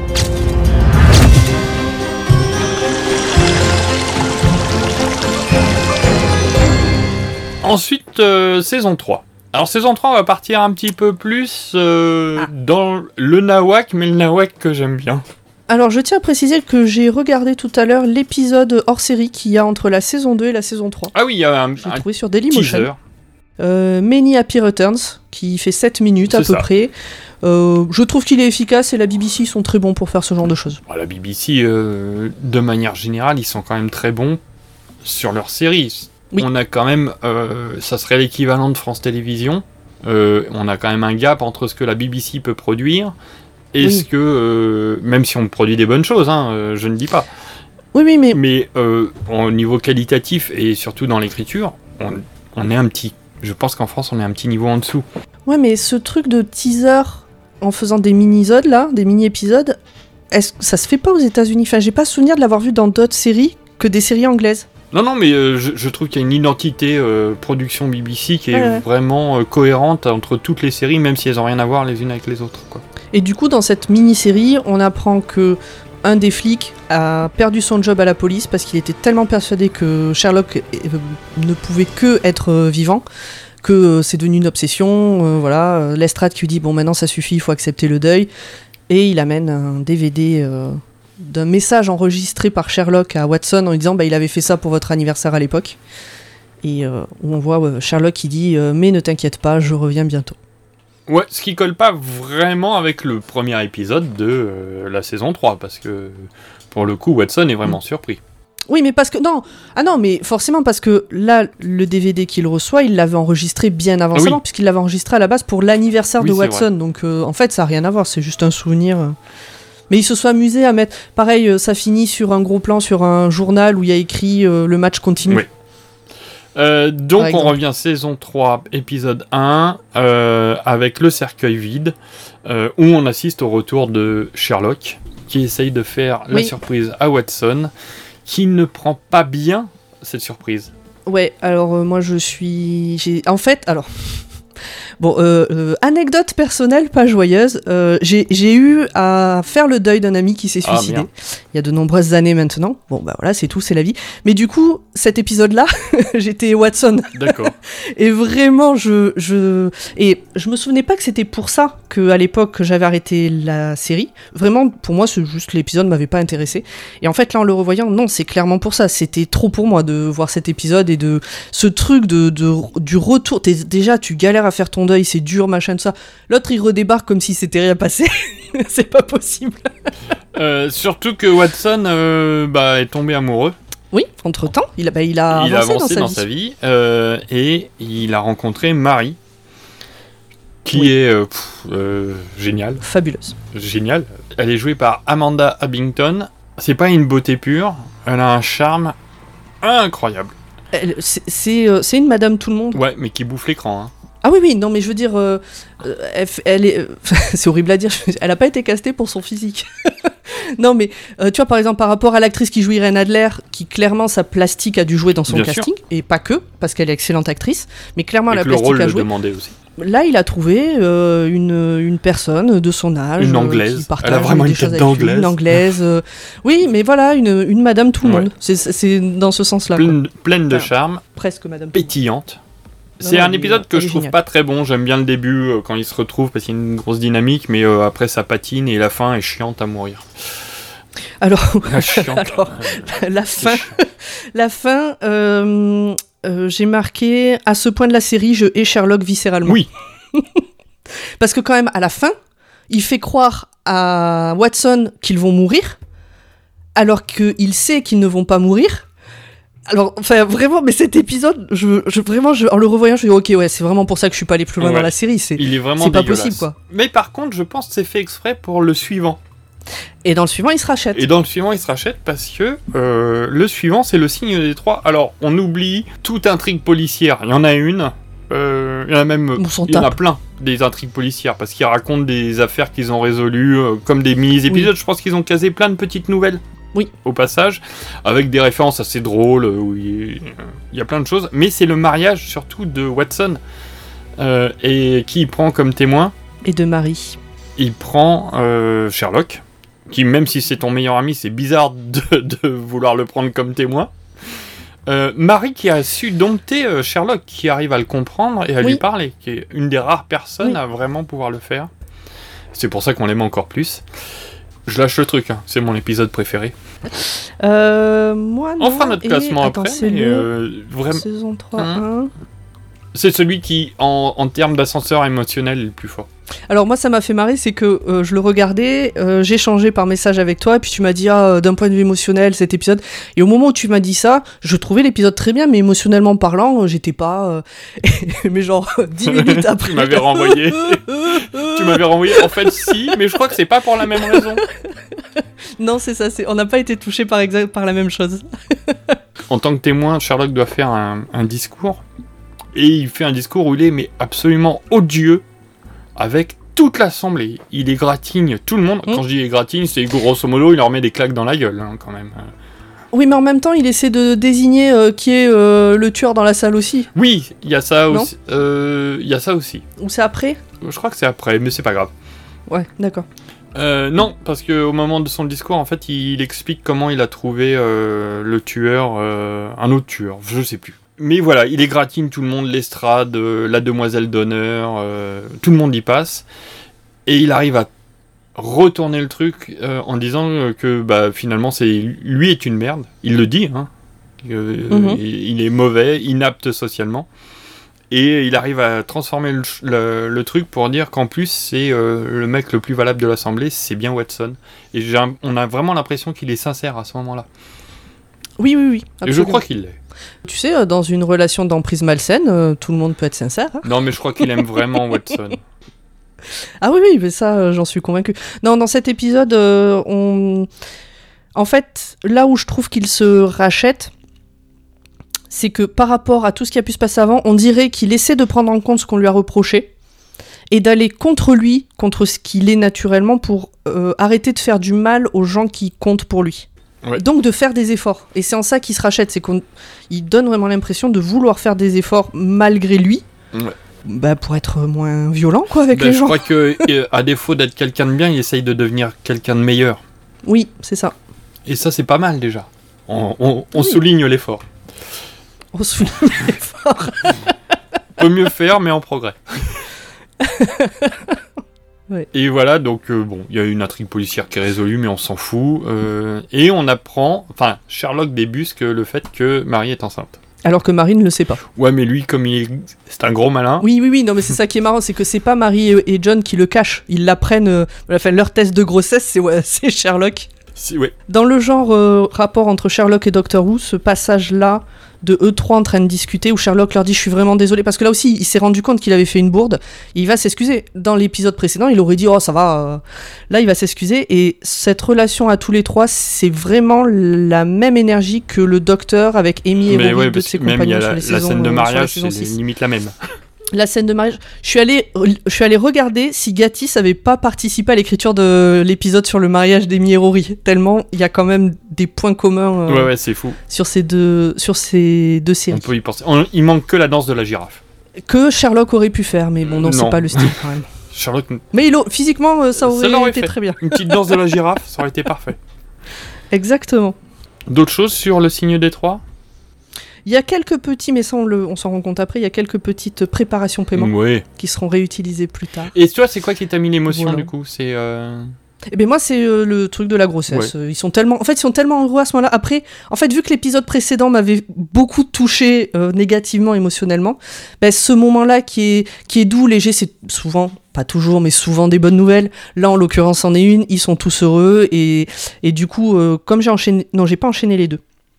Alors, toi qui aimes regarder les séries euh, ou les films bien installés dans ton truc, Ouais. sur Galette et tout, cet épisode, je l'ai vu en trois fois, dont une partie sur mon téléphone à la cantine du boulot. je me suis dit, il, va, il va me jeter dehors. tu sais que je peux couper ça, hein, c'est pour ta réputation, tu as qu'à demander. Hein. ah non, mais alors je- j'assume totalement. Mais en fait, j'avais envie de voir la suite et ça me faisait Ah chier ouais. d'attendre. Comme c'est des épisodes d'une heure et demie, Oui. et qu'il y en a 12 euh, que mon copain n'aime pas du tout et donc n'a pas voulu regarder, c'était compliqué de bloquer euh, tous les soirs. Enfin, tu vois, bon. Et tu l'as gardé quand même? Euh, bah euh, oui, parce que C'est pratique, c'est pratique. il a d'autres qualités. bon, je voulais quand même passer quelques soirées avec lui dans la Ouais, semaine, tu vois, donc ouais, euh, bon, j'ai trouvé d'autres moments pour regarder. Euh, troisième épisode de saison 3, son dernier coup d'essai. Son dernier coup d'éclat, j'ai moi. Mais bon, c'est du. Wikipédia, alors euh, je. C'est peut-être moi, je sais plus. C'est Sherlock euh, versus Sherlock Si ma mémoire est bonne. Alors j'ai écrit De prime abord, j'ai zéro souvenir. On découvre la vraie histoire de Marie. Ça, c'est important. Je ne me souviens pas de l'histoire. Je ne me souviens plus de pourquoi euh, il y a cette fin. bon. Bon, Enfin, pas la, pas la fin, fin de l'épisode, la Hmm. fin de l'intrigue, je veux dire. il y a un super méchant qui fait chanter les grandes euh, du, du royaume anglais, qui dit détenir des, secrets absolument terribles, surtout euh, les, dirigeants euh, de la Grande-Bretagne. Euh, évidemment, Mycroft met son nez dans l'affaire, parce que le mec est omnipotent, a des, des, relations partout, et demande à Sherlock de s'occuper de ce cas, et ça finit par Sherlock qui va buter à la fin de la saison 3 de, de cet épisode le méchant devant les caméras du monde entier. Ah, une balle dans la tête, euh, vraiment euh, pas de pas d'hésitation, pas de. Ce qui navre Sherlock parce qu'il est obligé de faire un jeu qui ne lui plaît pas et il aurait préféré euh, coincer le mec pour ce qu'il est. Mais là, il peut pas. parce qu'il est contre presque un double de lui-même, c'est-à-dire un mec qui est suprêmement intelligent avec une mémoire incroyable. On apprend qui est Et il Marie. fait ça pour sauver oui. Voilà, c'est ça. Il sauve Marie qui euh, apparemment était un ancien agent secret. C'est ça. On apprend que Marie, c'est un, ancien agent secret, donc pas tout à fait une Madame Tout le Monde finalement. Ouais. J'ai eu extrêmement peur pendant cet épisode qu'on découvre qu'elle s'était servie de John Ouais. Pour approcher Sherlock par exemple ou autre. Vraiment, j'avais peur. Je, je voulais pas. Ce pauvre, ce pauvre Watson, il a déjà vécu trop de sales choses. Il a fait la guerre d'Afghanistan, hein, faut le rappeler quand même. Il, il revient d'Afghanistan, euh, son meilleur pote euh, était mort pendant deux ans, euh, là il vient d'apprendre qu'il va être papa, et alors du coup il apprend qu'en fait... euh, non, non, non. Et non, pas du tout, ouais. c'est une vraie histoire d'amour entre eux, c'est sa nouvelle vie quelque part, Ouais. etc. C'est dans son ancienne vie qu'elle était euh, agent secret de terrain, un peu à la... Pas la James Bond, du, du coup... euh, Ah, j'arrive pas à trouver de... Du quoi, du MI5, du MI6, de... Ouais, un truc comme ça. oui, euh, voilà, agent secret euh, britannique, euh, à la James Bond, hein, c'est un peu ça. Avec des moins de gadgets. Ouais, moins de gadgets et moins de costards. euh, Ouais. Vraiment plus de quoi. oui. euh, bon, plus armé. ouais, je en me fait, il y a plus un si côté est pas, militaire. euh, limite mercenaire, puisque... Oui, voilà, c'est ça, mercenaire. C'était plus dans ce type-là. Et je pense que oui, oui, c'est un mercenaire puisqu'ils en parlent de qu'ils ont pris des freelances. Ouais. Mycroft et euh, l'autre nana. Je redis le nom. euh, de cette actrice, Amanda Bington, qui était euh, vraiment la compagne de Martin Freeman. Ouais. À ce moment-là, ouais. Elle est absolument géniale, je la trouve euh, fantastique. Fin de saison 3, euh, Sherlock a tué un mec d'une balle dans la tête. On lui dit euh, plus de Grande-Bretagne pour toi, tu vas loin. Euh, on veut plus te voir sur le, le territoire anglais. Et la saison finit sur Sherlock qui prend un avion pour décoller. Non, ça finit pas sur ça la saison. Ah bon? Ça finit sur quoi? C'est le début de l'autre saison, le fait qu'il revienne? Ah oui. Ah non, pour moi, c'est la fin de la saison, 3. Il prend l'avion et l'avion décolle. Au cours des nombreuses années durant lesquelles j'ai eu le privilège de rapporter les exploits de mon admirable ami Monsieur Sherlock Holmes, il m'a parfois été difficile de choisir parmi ces multiples enquêtes lesquelles présenter à mes lecteurs. Certaines sont encore trop délicates à évoquer, tandis que d'autres sont encore trop fraîches dans l'esprit du public. Mais de toutes les aventures que nous avons partagées, aucune n'a poussé aussi loin mon camarade dans ses limites, à la fois intellectuelles et physiques, que l'affaire de l'effroyable marié. Peut-être que l'avion fait demi-tour et générique. Pour moi, on voit. Non, non, pour moi, on voit euh, Moriarty. Et là, son frère l'appelle Ah, en disant. peut-être. Ouais, mais euh, c'est vraiment sur les dernières secondes euh, où on dit tu reviens. Ah oui, mais on le voit, on le voit déjà revenir. Oui, mais du coup, ça accroche Hmm. Ah pour oui. savoir euh, Oui, mais la suite vraiment parce que que, le juste si tu le vois partir sur une vraiment que le mission. cliffhanger. Oui, mais vu qu'il il a annoncé, enfin, on sait que cette mission, son frère lui a dit, tu vivras pas Ouais. plus de six mois, dans le meilleur des cas. Euh, il dit adieu euh, à Watson et tout ça. Moi, si tu me le fais pas revenir, je me dis que la saison suivante, euh, c'est Sherlock dans les Balkans qui va mourir. Ouais, ça m'a pas envie de l'avoir. Bon, alors, vois. saison 3, fin de saison 3, il y a un teaser à la fin qui dit Ah, mais non, l'avion fait demi-tour. Et pendant qu'il fait demi-tour, cet avion, entre la saison 3 et la saison 4, on fait un épisode spécial où Sherlock fait un dodo. C'est-à-dire que l'avion, l'avion part 4 minutes en tout et ils en font un épisode entier. génial. Bon là, il y a un truc de Épisode de Noël. Décalage horaire, on sait pas. C'est ça. Ouais, c'est un épisode de Noël hors série, quoi. euh, où on a un épisode de Sherlock, à l'époque de Sherlock, dans le vrai rôle de Sherlock, euh, tout comme il faut. Alors il y a des incrustations avec le présent en fait. On voit que c'est. Il y a pas- des en incidences fait, sur le C'est présent, aussi ouais. pour annoncer la suite. Euh, il est un peu dans le présent, il est un peu dans le passé. Donc on sent qu'il y a un truc qui est pas net. On découvre après dans la saison 4 qu'est-ce qui était, euh, qui était pas net. Euh, beaucoup de Doctor Who aussi euh, dans, cette, Beaucoup, hein. dans cet Peut-être épisode. trop. Le hasard a fait que pour mon podcast Dr. Watt, j'ai vu l'épisode de Noël suivant de Doctor Who. C'est-à-dire que celui-là, le- l'effroyable marié, c'est 2015, je crois. Oui, certainement, à un peu de choses près. Non, ou 2014. 2014 2014, c'est Noël 2014. Et je- il se trouve que donc pour préparer mon autre podcast, j'ai dû voir juste après ou juste avant l'épisode de Noël 2015, du coup, de Et donc Doctor Who. Les deux étant écrits par Moffat. Parce que je connais un- pas trop mal Doctor Who, c'est lequel? C'est euh, celui où on voit. euh, c'est l'introduction de Clara. D'accord. Ah oui, oui, il y a des similitudes. Et euh, bah, les deux se passent à la même époque, euh, dans le Londres euh, de cette époque-là, machin. Enfin bon, c'est. du coup, oui, les. Les signes. Enfin, il y avait beaucoup de choses euh, quand même qui, qui qui matchait matchaient pas bien. mal. Et c'est. euh, moi j'aime beaucoup le thème de l'épisode, qui est euh, les suffragettes. Ah oui. Oui, parce que là aussi t'avais oublié l'intrigue. bah non, il a- Complètement. elle est pas mal comme intrigue, l'histoire des suffragettes en Angleterre. Non, non, mais en fait, elle est bien. Hmm mais tu vois, l'avantage, c'est que là, tu m'en as parlé, hop, ça m'est revenu, contrairement à d'autres épisodes. Où euh, il y a des attentats qui sont commis avec des histoires de fantômes. Évidemment, Sherlock, qui serait euh, l'équivalent d'un zététiste euh, presque aujourd'hui, dit non, il n'y a pas de fantômes, euh, il y a forcément une explication logique. Il euh, met à jour euh, un groupe de suffragettes. Les suffragettes, pour ceux qui ne connaissent pas, c'était les premières féministes européennes, on pourrait le dire? Je sais pas si c'était les premières, en tout cas. euh, Actives. elles ont été. elles demandaient le droit de vote en Angleterre. Elles étaient très actives en tout cas. Entre et je sais pas si elles ont fait des attentats, mais leurs revendications étaient assez musclées. Je connais pas assez.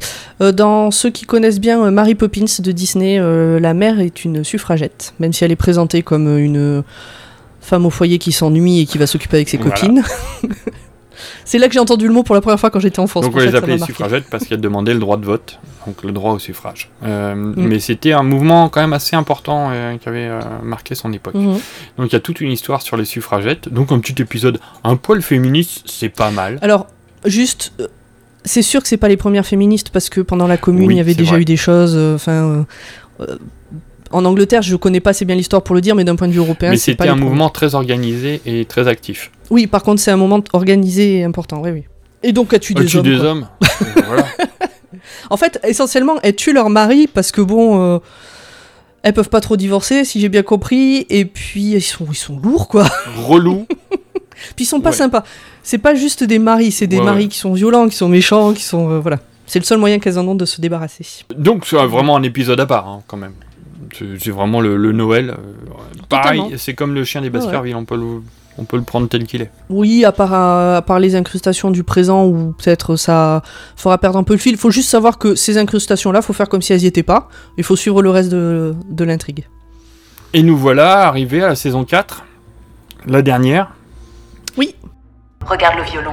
Je veux savoir comment tu t'es échappé. Regarde le violon. C'est un Stradivarius. C'est un cadeau. De la part de qui? Moi. Pourquoi? Tu en joues, n'est-ce pas? Comment est-ce que tu le sais? Comment est-ce que je le sais? C'est moi qui t'ai appris, tu te souviens pas? Comment as-tu pu l'oublier? Rose, je ne me souviens pas de toi, pas du tout. Intéressant. Mycroft m'a dit que tu avais remodelé tes souvenirs, mais j'ignorais que tu m'en avais entièrement effacé. Qu'entends-tu par remodeler? Tu n'as toujours pas compris pour Barberousse? Oh, je sens qu'on va passer une excellente journée. Alors là, euh, un gros ta gueule, c'est magique. hein. C'est-à-dire qu'il y a un message de Moriarty, on dit Ah, il faut revenir et tout. Ah, bah oui, d'accord, on va enquêter là-dessus. Bon, on passe à autre chose. Et on passe sur l'affaire des Sea Thatcher. Oui, qui, qui étaient les 12 Napoléons, Oui, c'est possible. euh, en VO. Comme d'hab, on se contrefout de l'intrigue. de l'affaire en elle-même. Bah, oui et non, parce que l'intrigue, c'est quand même ça, Oui. ça tourne autour de Marie. C'est pour finir sur Marie, c'est ça qui est intéressant. Marie, ouais, on spoil? Oh bah oui, de Ouais, toute façon, on n'arrête pas depuis tout à l'heure. C'est pas faux. Et on, l'a dit au qu'on tout début. spoilait comme des cochons. Euh, Marie qui meurt à la fin. Mais terrible, terrible. Jusqu'au bout, j'espérais le twist que Oui. non, en fait, elle Non, est pas mais- morte. Ouais. On la reverra, hein. Mais elle est pas morte. Mais tu vois, un twist à la Irene Adler ou des trucs comme ça, tu vois. Ouais. Mais euh, non, non, non, elle est, elle est vraiment morte. Euh, elle se sacrifie pour sauver Sherlock, puisque c'est Sherlock qui doit prendre une balle, et elle lui saute devant de manière héroïque, non, au ralenti là. Et c'est elle qui, ou elle le pousse, enfin en tout cas, euh, elle prend la balle à, à la place Ouais. de Sherlock. Épis- Pas le meilleur épisode. Mais bon, il y a Marie qui meurt, t'as envie de pleurer. Ah ouais, ouais, non, non, terrible. Euh, pauvre Watson, tu vois, de l'épisode d'avant, j'avais peur qu'elle les manipulait, et là, elle meurt, quoi. ouais. Qu'est-ce qui est. Ouais, ouais, ouais, je, je saurais pas dire ce qui est pire des deux. Je, je sais plus comment, sinon j'ai. Est-ce que j'ai aimé cet épisode? J'ai bien aimé le fait bah, qu'ils mettent en avant. En fait, la personne qui tue Marie et qui voulait tuer Sherlock, c'est l'ancien. C'est l'an- c'est l'ancien euh, collègue de Marie, c'est ça? Ou lui, il a disparu depuis un moment déjà? Non, lui, il a été tué déjà depuis un moment. Je sais même Il plus était considéré comme mort, mais ils, ils- ils bossaient ensemble. Ils étaient sur l'intervention euh, où il y avait euh, les, les- les- Non, mais celui qui tire la balle qui tue Marie, c'est lui Ah ou c'est encore quelqu'un d'autre? Non, c'est quelqu'un d'autre, c'est une secrétaire d'État qui bosse avec euh, la première Ah oui, euh, qui a ça. vendu les infos et tout ça, ouais, ouais. Oui, donc l'intrigue, en fait, c'est autour d'un ancien du groupe de Marie euh, qui avait été fait prisonnier, enfin, une mission qui s'est mal passée. Il a été fait prisonnier, il pensait que les autres étaient morts, et puis tout d'un coup, il a entendu qu'il a été vendu, enfin, que son groupe a été vendu par une anglaise, et il s'est mis en tête que c'était Marie. Voilà. Euh, parce que du coup, ça doit, c'est peut-être pas un groupe anglais. C'était des freelance, c'était la seule Ouais, je anglaise. crois que c'était des freelance, des mercenaires, comme on disait.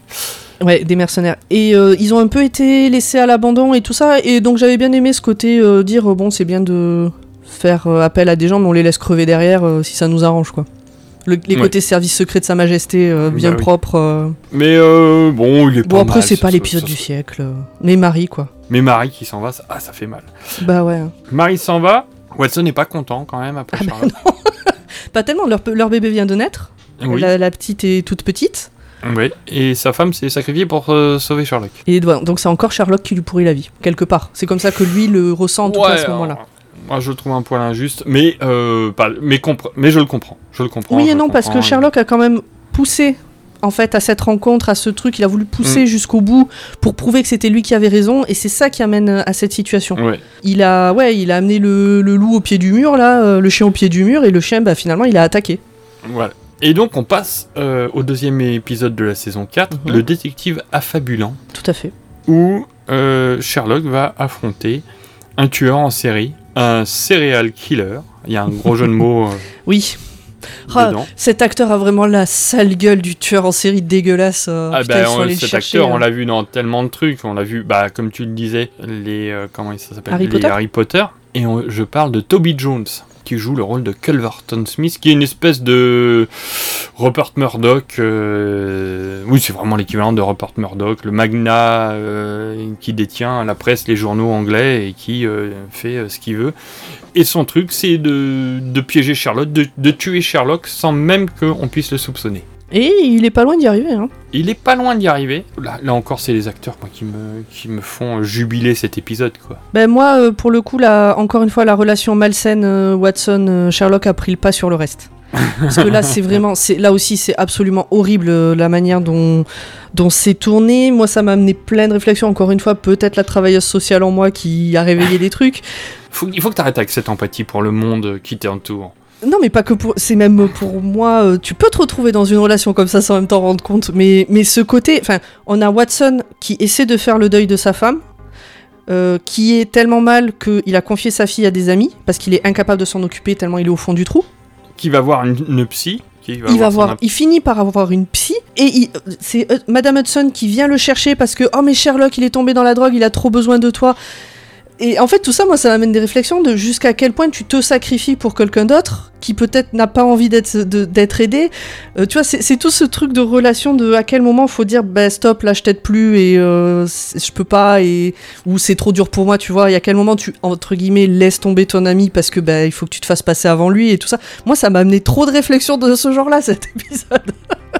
Euh, il est très bien tourné. et, Il est euh, très bien écrit, par contre, euh, il est Ouais. très bien tourné. ça, il a aucun. C'est pour ça que, tu vois, je te disais en intro, avant qu'on commence à enregistrer, à aucun moment je dirais cet épisode c'est de la merde. C'est jamais sur des trucs comme ça Ouais, que il y en ça m'a, j'aime hum, vraiment pas, mais. que ça m'a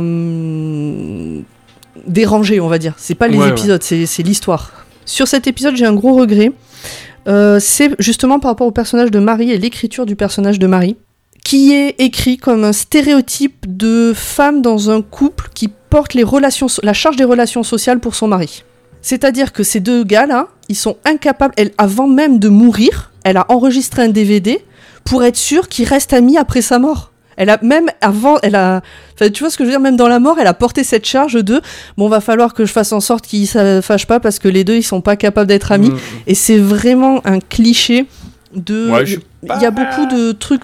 Bah, il y a beaucoup de- d'études qui sortent à ce sujet à l'heure actuelle et depuis quelques années sur le fait que dans les couples hétéros, c'est souvent les femmes, pas tout le temps, mais souvent les femmes qui portent la charge des relations sociales, qui appellent les amis, qui appellent la famille, qui organisent des trucs, etc. Et je trouve que là, enfin, je veux dire, la meuf, elle était mercenaire, elle est, elle est allée au combat, machin et tout, et elle se retrouve à faire des DVD pour que son mari et son meilleur ami restent copains. Ouais, moi je crois que c'est parce qu'elle les aime vraiment tous les deux.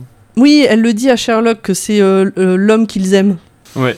Et c'est très beau, mais, mais je sais pas, ça m'a un peu. Je me suis bah, bon, il n'y avait pas d'autre fin pour elle. Ouais, moi je te mets. Allez, je te le mets sur le compte de l'interprétation parce que j'ai vraiment pas la même. Je- Ah, mais peut-être totalement. Euh, après, c'est des épisodes que j'ai découverts en 2023. euh, peut-être si je les avais découverts il y a 10 ans, j'aurais pas eu le même. Il y a 10 ans, ça aurait été compliqué. Enfin, ou il y a 8 ans, je sais plus. Mais euh, Bon. non, moi je, voilà, j'aime trop Marie pour penser que euh, elle- a suffisamment de caractère pour dire non, je suis pas là pour m'occuper des relations sociales, quoi. C'est euh, vraiment de l'affection qu'elle a pour eux. Oui, mais ça, par contre, c'est sans aucun doute et c'est très bien montré. Arrive Le dernier épisode. le dernier épisode. Alors, il y a une chose qu'on a oublié de mentionner, mais c'est pas tant de notre faute que- que ça, parce qu'il y a un petit, des petits cailloux de petits Oui. poussés qui sont euh, semés tout, en- euh, tout au long des, on va dire, des deux dernières saisons. euh, sur euh, le vent d'ouest et Barberousse qui euh, seraient des souvenirs réminiscents de Sherlock qu'il n'arrive pas à analyser, qui serait un gros problème psychologique qu'il a. Et on découvre quel est ce gros problème psychologique. Sherlock a une sœur. Oui. Et cette sœur, bah, c'est le mal incarné, la, la copine, une amie de d'ailleurs de Moriarty. hein, ils ont monté un. Ah, bah, ils se sont vus 5 minutes et ils ont montré un plan machiavé- machiavélique sur plusieurs années. Oui. C'est vraiment que c'est des génies. hein. C'est des génies du mal. Des génies du mal. Épisode euh, un peu problématique pour moi. Le dernier problème problématique. Vas-y, dis-moi, Euh, pourquoi J'adore toute la première partie, mais en fait, euh, tu dis, pff, ouais, pourquoi quoi? Alors, à quel moment s'arrête la première partie du coup pour Euh, à la pour moi, la première partie, c'est euh, les deux premières énigmes. Alors, euh, on, on resitue. Grosso modo, elle a organisé un truc dans la prison où elle est, où elle détient plein de gens en otage, notamment une petite fille qui est dans un avion qu'elle arrive, tu ne sais pas comment, par quel intermédiaire, à contrôler avant qu'il ne s'écrase. Et elle dit à Sherlock et Watson, vous venez, euh, vous résolvez euh, des énigmes que je vous ai posées, euh, et peut-être que je sauverai plein de gens qui sont destinés à mourir.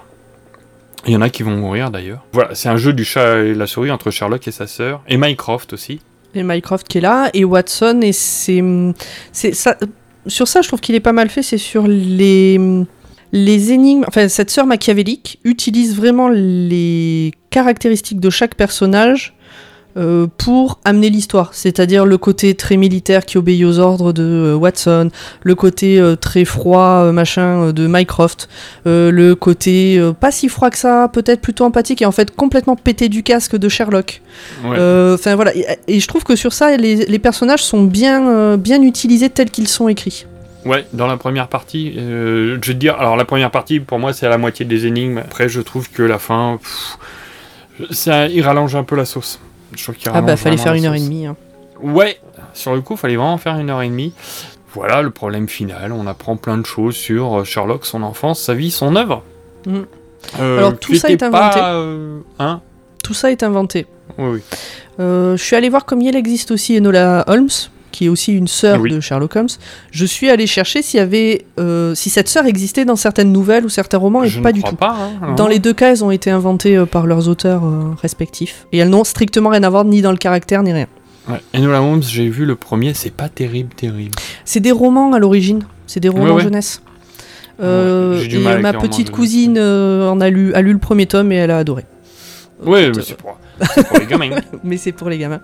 Et euh, oui, bon, c'est divertissant quoi. Un dimanche soir euh, calé euh, dans Oui. le canapé euh, après un gros week-end, ça passe bien. Ah, ça passe. Non, mais du coup, là, je m'étais demandé si euh, cette sœur existait euh, ou était au moins évoquée, et pas du tout. C'est vraiment. Non, non, je ne crois pas. Euh, il me Ils sont semble allés les pas, et tu me le confirmes. Oui. Euh, voilà, je, pour un final, je l'ai trouvé un peu décevant. C'est vrai? Ouais. Alors, moi, j'ai beaucoup aimé cet épisode dans son rythme. Enfin, j'étais vraiment prise en fait par euh, les énigmes, par ce qui va se passer, par euh, le fait que Sherlock doit résoudre des énigmes et en même temps aider la petite fille à poser l'avion, etc. Enfin, vraiment, j'ai été prise euh, par l'histoire. La résolution de l'histoire de sa sœur, bon, c'était un peu moyen. Je suis même pas sûre d'avoir tout à fait compris en fait, mais et Oui, je m'en ça. foutais. Par contre, je trouve que la fin de l'épisode est une vraie fin de série. De série. J'ai trouvé que c'était une très bonne fin de série. Ouais, ouais. Euh, théoriquement, elle n'en appelle pas d'autres derrière. Pas Et en même temps, saisons. s'il y en avait une autre, ça serait pas choquant non plus. Non. Alors, c'est Parce un que ça parler. finit, parce que ça finit un peu sur et ils vécurent plein d'autres aventures. Donc peut-être Ouais. qu'on les verra un jour, peut-être qu'on les verra pas, mais je trouve que c'est les bonnes fins de série sont rares et je trouve que c'est une bonne clôture. Ouais. Euh, une saison 5 est possible, c'est pas non, mais euh, pour l'instant, c'est pas encore prêt. Bah, en fait, le problème c'est que pour l'instant, personne n'est dispo pour la faire. Oui. Bah, je pense Ils- que déjà, les ouais. deux acteurs principaux, ils doivent avoir un agenda C'est ça. un peu blindé. C'est ça. Et à l'époque, ils ont arrêté parce que justement, entre Moffat qui était sur Doctor Who, euh, comment il s'appelle euh, Cumberbatch Freeman. qui était euh, sur euh, Doctor Strange, Martin Freeman qui était sur euh, Bilbo et qui, a- qui est aussi maintenant dans le MCU. Les Marvel. Euh, Je sais même pas ce qu'il fait dans les Marvel, euh, lui. euh, Il fait une espèce d'agent secret, euh, voilà. Ok. C'est pas, Euh, c'est pas le rôle le plus En gros, les carrières euh, américaines euh, prennent beaucoup trop de place en ce moment. Pour l'instant. Oui, il faut arrêter Mais avec les Américains. Personne n'a dit non. Enfin, personne n'a officiellement dit ça n'arrivera jamais. Ni les acteurs, ni les créateurs Ouais, de la ouais. série, ni les scénaristes. Ils se laissent encore une porte ouverte pour pourquoi pas un jour. Et ben moi, je suis euh, pour. si on arrive à retrouver euh, la même qualité. Oui, voilà, faut trouver la bonne dynamique. hein. Toute émotion, en particulier l'amour, est à l'opposé de la pure et froide raison que je chéris par-dessus tout. Un mariage, à mon humble avis, n'est rien d'autre que la célébration de ce qu'il y a de plus faux, de plus vain, de plus irrationnel et sentimental dans un monde malade et moralement corrompu. Aujourd'hui, nous honorons la plaie qui signera la ruine de notre société, et soyez-en sûrs, dans un futur proche, celle de la totalité de notre espèce. Je passe à mon classement, et puis euh, tu me dis si euh, ça suit. Je te donne d'abord, moi, mon top. Bah, en fait, euh, après avoir discuté avec toi, j'ai envie de revoir mon classement. Mais t'es pas obligé. ben, en fait, non, c'est pas ça. C'est que je me rends compte que dans le classement que j'ai fait, les six premiers, j'ai pas mis le mariage, alors qu'il Ah. doit y être. Oh bah quand même. Je sais pas pourquoi je ne l'ai pas mis, mais du coup, je sais pas la- à quel endroit je le mets. Tu vois? Où est-ce que je le décale? Ah bah moi, c'est le number one de tous les épisodes. euh, c'est euh, celui qui, euh, bah, qui peut me tirer une larme. Donc, Ah, moi, je... alors non, moi, c'est pas celui-là, mon, number one. Tu veux que je Alors- te dise où je le mets ou tu veux que je te dise quel est mon number je one? veux Comment tu veux ton number one à toi. Mon number one, ben moi, c'est le saison 4, épisode 3. Le dernier problème? C'est celui qui m'a le plus tenu en haleine. D'accord, ok. Même malgré ses défauts, c'est celui qui m'a le plus tenu en haleine. Après, c'est le dernier que j'ai vu, alors c'est peut-être pour ça que c'est le premier qui me vient euh, à l'esprit. euh. D'accord, ok. Mon numéro 2, c'est le scandale à Buckingham avec Irene Adler. Évidemment, c'est- moi, c'est saison 2, épisode 3. Donc la mort de Sherlock. Ah, euh, la chute de Reichenbach. Ouais, mais c'est Moriarty qui fait ça. Ouais, c'est Moriarty. C'est Moriarty est tellement fabuleux, la- l'acteur est Ah. tellement fabuleux, tellement machiavélique, tellement malsain, tellement tout. J'adore son intro euh, à la Tour de Londres. C'est dans celui-là où il, il prend les, les diamants, euh, les, Mm. les joyaux de la couronne. Enfin, il les prend pas, il se met sur le trône et il Oui, les oui, porte. Euh, cette intro est géniale. D'ailleurs, comme l'intro du euh, dernier problème où on le voit arriver en hélicoptère. euh, Oui. I want to break free. Non, euh, je- si, ça doit être I want to break free de Queen. Euh, Oui, je crois que c'est ça, il écoute une musique que personne d'autre n'entend parce qu'il est au casque et... euh, Euh, mon numéro 3 pour les acteurs, c'est le détective affabulant, c'est-à-dire le saison 2 de la- le- l'épisode 2 de la saison 4. Eh bien, moi, ça sera le mariage. Et toi, c'est le mariage? Saison 2, épisode 4. Ah, ça, j'ai déjà oublié. Euh, bah, avec euh, Toby Jones, euh, l'acteur qui est dans Harry Potter. Ah oui, celui dont je me souviens même pas de l'histoire. Où Marie meurt, en fait. Non, c'est pas celui-là. Non, c'est là où Sherlock le tue. C'est Sherlock qui tue le gars. Non. Non. Le détective affabulant, c'est juste avant, euh, c'est euh, le, le serial killer. Celui qui tue Ah, mais ordinateur. c'est c'est, euh, c'est un de ces épisodes qui m'a tellement énervé que. J'ai quand même écrit, je l'ai conclu par ça m'énerve ce que j'ai ce que j'ai écrit sur cet épisode. Donc toi, Oui, le d'accord. troisième, c'est le mariage. Oui. Le signe des trois. Tac. Ah, on n'est pas pareil. 4, j'ai mis les chiens de Baskerville, parce que je le trouve super. Bah du coup moi c'est l'épisode de Noël. Euh, La ma- L'effroyable marié marié. Ouais, j'ai beaucoup aimé le. Bah, en fait j'aime bien les histoires qui se passent à cette époque-là et du coup. Oui, euh, je- l'Angleterre victorienne, c'est toujours, euh, c'est toujours voilà. chouette. Les costumes sont beaux, euh, tout ça.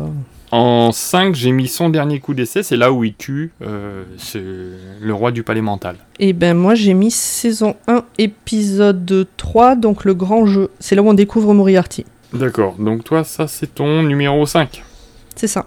6, j'ai mis le premier, une étude en rose, que je trouve très bien. Moi c'est Baskerville. Ah, on n'est pas pareil du tout, hein. Non. Euh, 7, bon alors toi après tu m'as dit, euh, t'a- t'a- t'avais arrêté. Alors je veux bien mettre l'étude en rose en 7. Alors toi, euh, moi j'avais mis l'effroyable marié, Mhm. donc le spin-off, enfin pas le spin-off, euh, l'épisode spécial. Euh, bon après ça n'a pas beaucoup d'importance, j'ai mis en 8 les Sea Thatcher avec la mort de Marie. Bah après je. Enfin moi ce qui me reste, Ouais. à part le banquier aveugle qui est vraiment tout à la fin. Oui bah c'est pas... Ah c'est peut-être le seul où on va être d'accord. Voilà. euh, après les autres je les mettrai un peu à égalité. D'accord. Parce que moi il me reste quoi Euh, Un scandale à Buckingham que j'ai pas mis. Il me reste les Sea Thatcher et le détective affabulant. Alors, les Sea Thatcher, donc la mort de Marie et, euh, et le scandale à Buckingham, donc Irène Adler, je le mets au-dessus. Les deux, on va dire à égalité à peu près. d'accord. Après, étude en rose, donc en 8. 8 à égalité. Euh, le détective affabulant. Ouais, je sais plus lesquels il me reste, mais en gros, c'est. Voilà. Ok.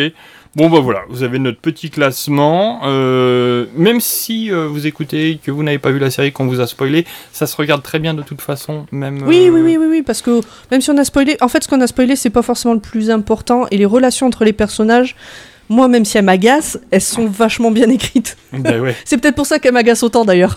Ouais, c'est qu'elles sont un peu trop, elles sont un peu trop précises. Non, non, c'est de la dentelle. C'est très très bien. Et je t'avais demandé une dernière chose. En dehors de, des deux Toto, euh, Sherlock et Watson, quel est ton personnage préféré? Alors Sherlock est certainement pas mon personnage préféré. hein. Non, non, je dis en dehors de non, ces mais comme tu dis en dehors d'eux, euh, euh, j'aime énormément Marie. Bah oui, c'est Marie. Euh, je pense que Marie, surtout le passé de Marie, c'est un peu ce que je pouvais projeter quand j'étais ado, tu vois, en tant que super nana, euh, que je- en Ouais. devenir. euh, voilà, c'est tout à fait le genre de, de personnage que je pouvais m'inventer. Donc euh, Marie complètement. Moriarty. Ouais. Ils sont bien, quand- même eux, ils sont tous bien écrits, hein, même les Ah, personnages. mais voilà, bien. très bien écrit, très bien interprété. euh. Ouais, ouais, ces deux-là. Mais, mais tous en fait, parce que Mycroft, je le trouve fabuleux. L'intro de Mycroft, Elle est géniale. on le voit sur fond noir, c'est limite, euh, c'est limite une danse en fait, euh, son truc. euh. Et quand tu connais le personnage de Sherlock et que tu regardes pour la première fois, enfin l'histoire de Sherlock, tu dis Oh putain, il y a déjà Moriarty au premier épisode. Et non, c'est euh, Mycroft. Ouais. Oui, oui, mais oui, parce que du coup, euh, oui, la manière dont il est mis en, il est avant qu'on sache qui c'est, c'est un méchant. C'est la manière dont il nous est présenté. Ouais. On pense que c'est un méchant.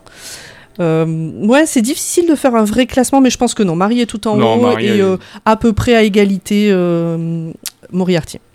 Ok. Et toi? Super. Marie, Marie, Marie, Marie. Ah bon, on est d'accord. euh, ouais, on est d'accord. Et sur le plus mauvais épisode et sur euh, le meilleur personnage. Écoute, c'est pas mal, je trouve. c'est pas mal. Je m'attendais à, à des choses plus, plus violentes avec toi. Oh bah quand même. Sherlock, tu valides? Euh, Sherlock, euh, je, oui, c'était sympa. Je sais pas si je la reverrai. euh, C'est je vrai sais pas. J'ai déjà dû la voir trois ou quatre fois en entier. Bah ouais, je, je sais. Puis quand euh, j'ai dit que je revoyais cette série, j'ai eu des messages des copains qui adorent cette série. Quand j'ai dit que j'allais enregistrer pour donner mon avis sur cette série euh, sur un podcast, j'ai eu des messages de gens qui me disaient attention à ce que tu vas dire, hein, parce que cette série, attention, elle est trop bien. tu es libre, tu es libre. Bon, Euh, tu j'ai pas dit qu'elle était- Euh, Non, ah non, oui, oui, tout à fait. hein, je- Moi, je la trouve fois, géniale, euh, mais je la trouve vraiment géniale. Ne me faites pas dire ce que je n'ai pas dit. je trouve que c'est vraiment la meilleure série qui ait jamais été pondue. Euh, Elle vaut le coup, franchement, elle vaut le coup d'être vue au moins une fois, euh, pas de problème pour ça. Et puis, euh, moi qui suis un gros fan de Doctor Who aussi, je la trouve plus régulière. Alors, il y a moins d'épisodes. euh, donc Oui, c'est plus facile euh, quand même. C'est plus facile, euh, mais le, le- la qualité générale, euh, même s'il y a que 13 épisodes, est quand même assez élevée. Mm. Ah oui, complètement.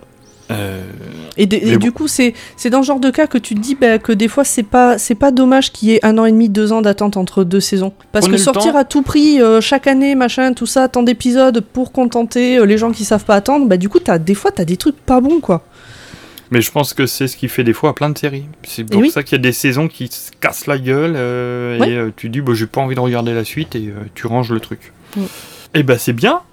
Est-ce que tu avais des choses à rajouter sur Sherlock? Bon, je crois que j'ai- tout dit hein, sur. euh, Ouais, on a fait euh, le tour. non, ouais. Marie, Reine, euh, Ouais. euh, la drogue, euh, les relations malsaines.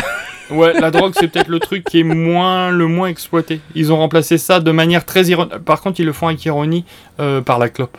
Au début, parce que quand même, après, bah justement, le début de la saison 4, quand il revient, Mycroft dit à Sherlock Donne-moi ta liste.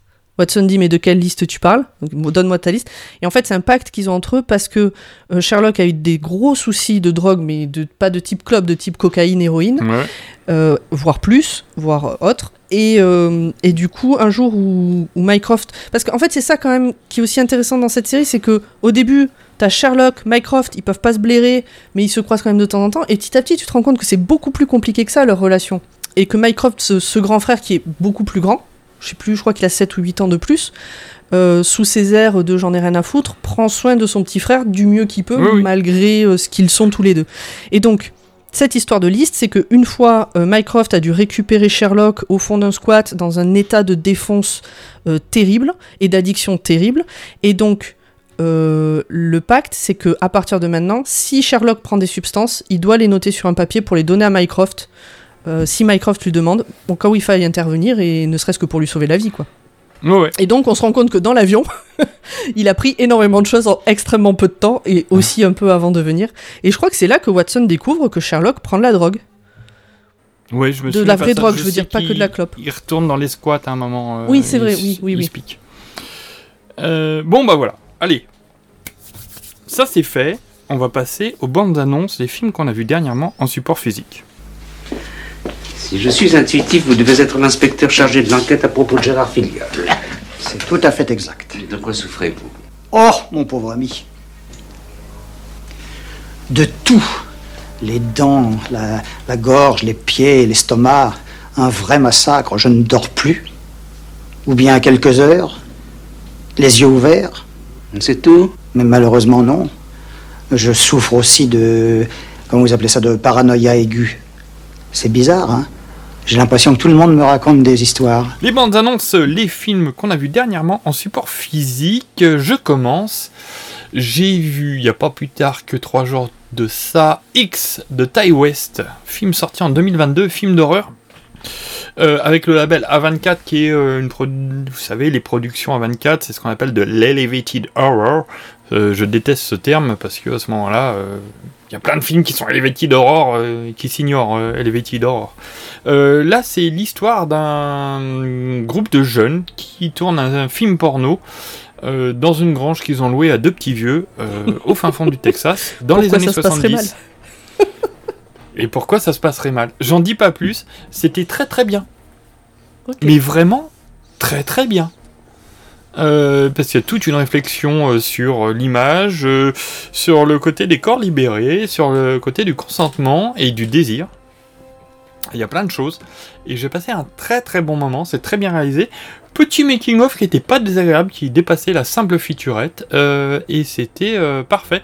Les actrices, bah il y a euh, Jenna Ortega, moi je n'ai pas regardé mercredi, ça ne m'intéresse pas, mais elle est très bien dedans. Il y a Mia Goth qui est fabuleuse. Tous les acteurs sont, absolument géniaux. Je recommande très chaudement X. Alors c'est un peu chiant quand tu le cherches parce que euh, X il va te proposer plein de trucs et évidemment tu X vas tomber film en plus. euh, X film, tu vas tomber sur du boulard. Et, euh, donc finalement, c'est un visionnage qui se mérite. Euh, voilà, à toi, est-ce que tu as une petite reco que tu as vue en support physique? Alors, euh, moi, j'en ai sélectionné trois. Alors, j'en ai trois aussi, on alterne. Euh, T'en fais un, j'en fais un, t'en fais. Tu m'avais dit dans les deux derniers mois, et vu que j'en regarde très peu, très peu sur support physique, je t'ai pris les trois derniers que j'ai vus. Ok, pas de soucis. Il y a un an maximum entre le premier et le dernier. euh, voilà. Tu t'en souviens Et je, je les ai devant moi. Et je Ah, me souviens c'est des bien. J'ai pris les DVD devant moi pour te prouver que je les ai. C'est très bien. Non, Il y en tu a, il y a un twist. Ah tu non, verras, il y en a, il y a un twist. Ok, Euh, loué, non, mais j'aurais pu les prendre à la médiathèque, par contre, c'est vrai. Aussi. Donc, le premier, c'est. Ah, alors, euh, le plus vieux que j'ai vu, je vais le faire dans l'autre, c'est Les 7 samouraïs. Oh De Akira Kurosawa. Sehr gut. En fait, avec euh, mon copain, Monsieur Pomme, on s'est dit qu'on avait une culture cinématographique qui n'était pas ultra développée. C'est très pas grave, classique. hein, il y en a qui le Non, non. très bien. Mais ah oui, tout à fait. Alors c'est pas qu'on le vivait mal, c'est juste qu'on s'est dit peut-être qu'on passe à côté de trucs qui vont nous plaire. C'est plus dans ce sens-là. Et donc euh, on a commencé à essayer de chercher des films plus vieux, des films venant d'autres pays. Bon, les 7 samouraïs du coup c'est plus vieux et ça vient d'un autre pays. Ah oui. c'est très connu. Bon, on s'est dit on va regarder ça. Alors, euh, je vais te faire un disclaimer avant. Oui. Moi qui suis beaucoup plus cinéma et tout ça, je l'ai toujours pas vu. C'est vrai. Oui. Alors moi je l'ai vu. Je euh, l'ai, hein, mais je l'ai toujours ouais, pas vu. Euh, donc, eh ben, il a eu le Lion d'argent au Festival de Venise en 55, donc euh, Ouais. vraiment c'est pas récent. Sachant que quand on l'a lancé, j'aime pas ça. Enfin, si je peux éviter de savoir, de, de connaître le. Attends, je vais refaire cette phrase. Elle veut rien dire. Euh, quand je regarde un film ou quand je lis un livre, j'aime bien en savoir le moins possible. Limite, même à ne pas aller chercher le résumé. Alors du coup, les bandes annonces à l'heure actuelle, pour moi, c'est vraiment un cauchemar.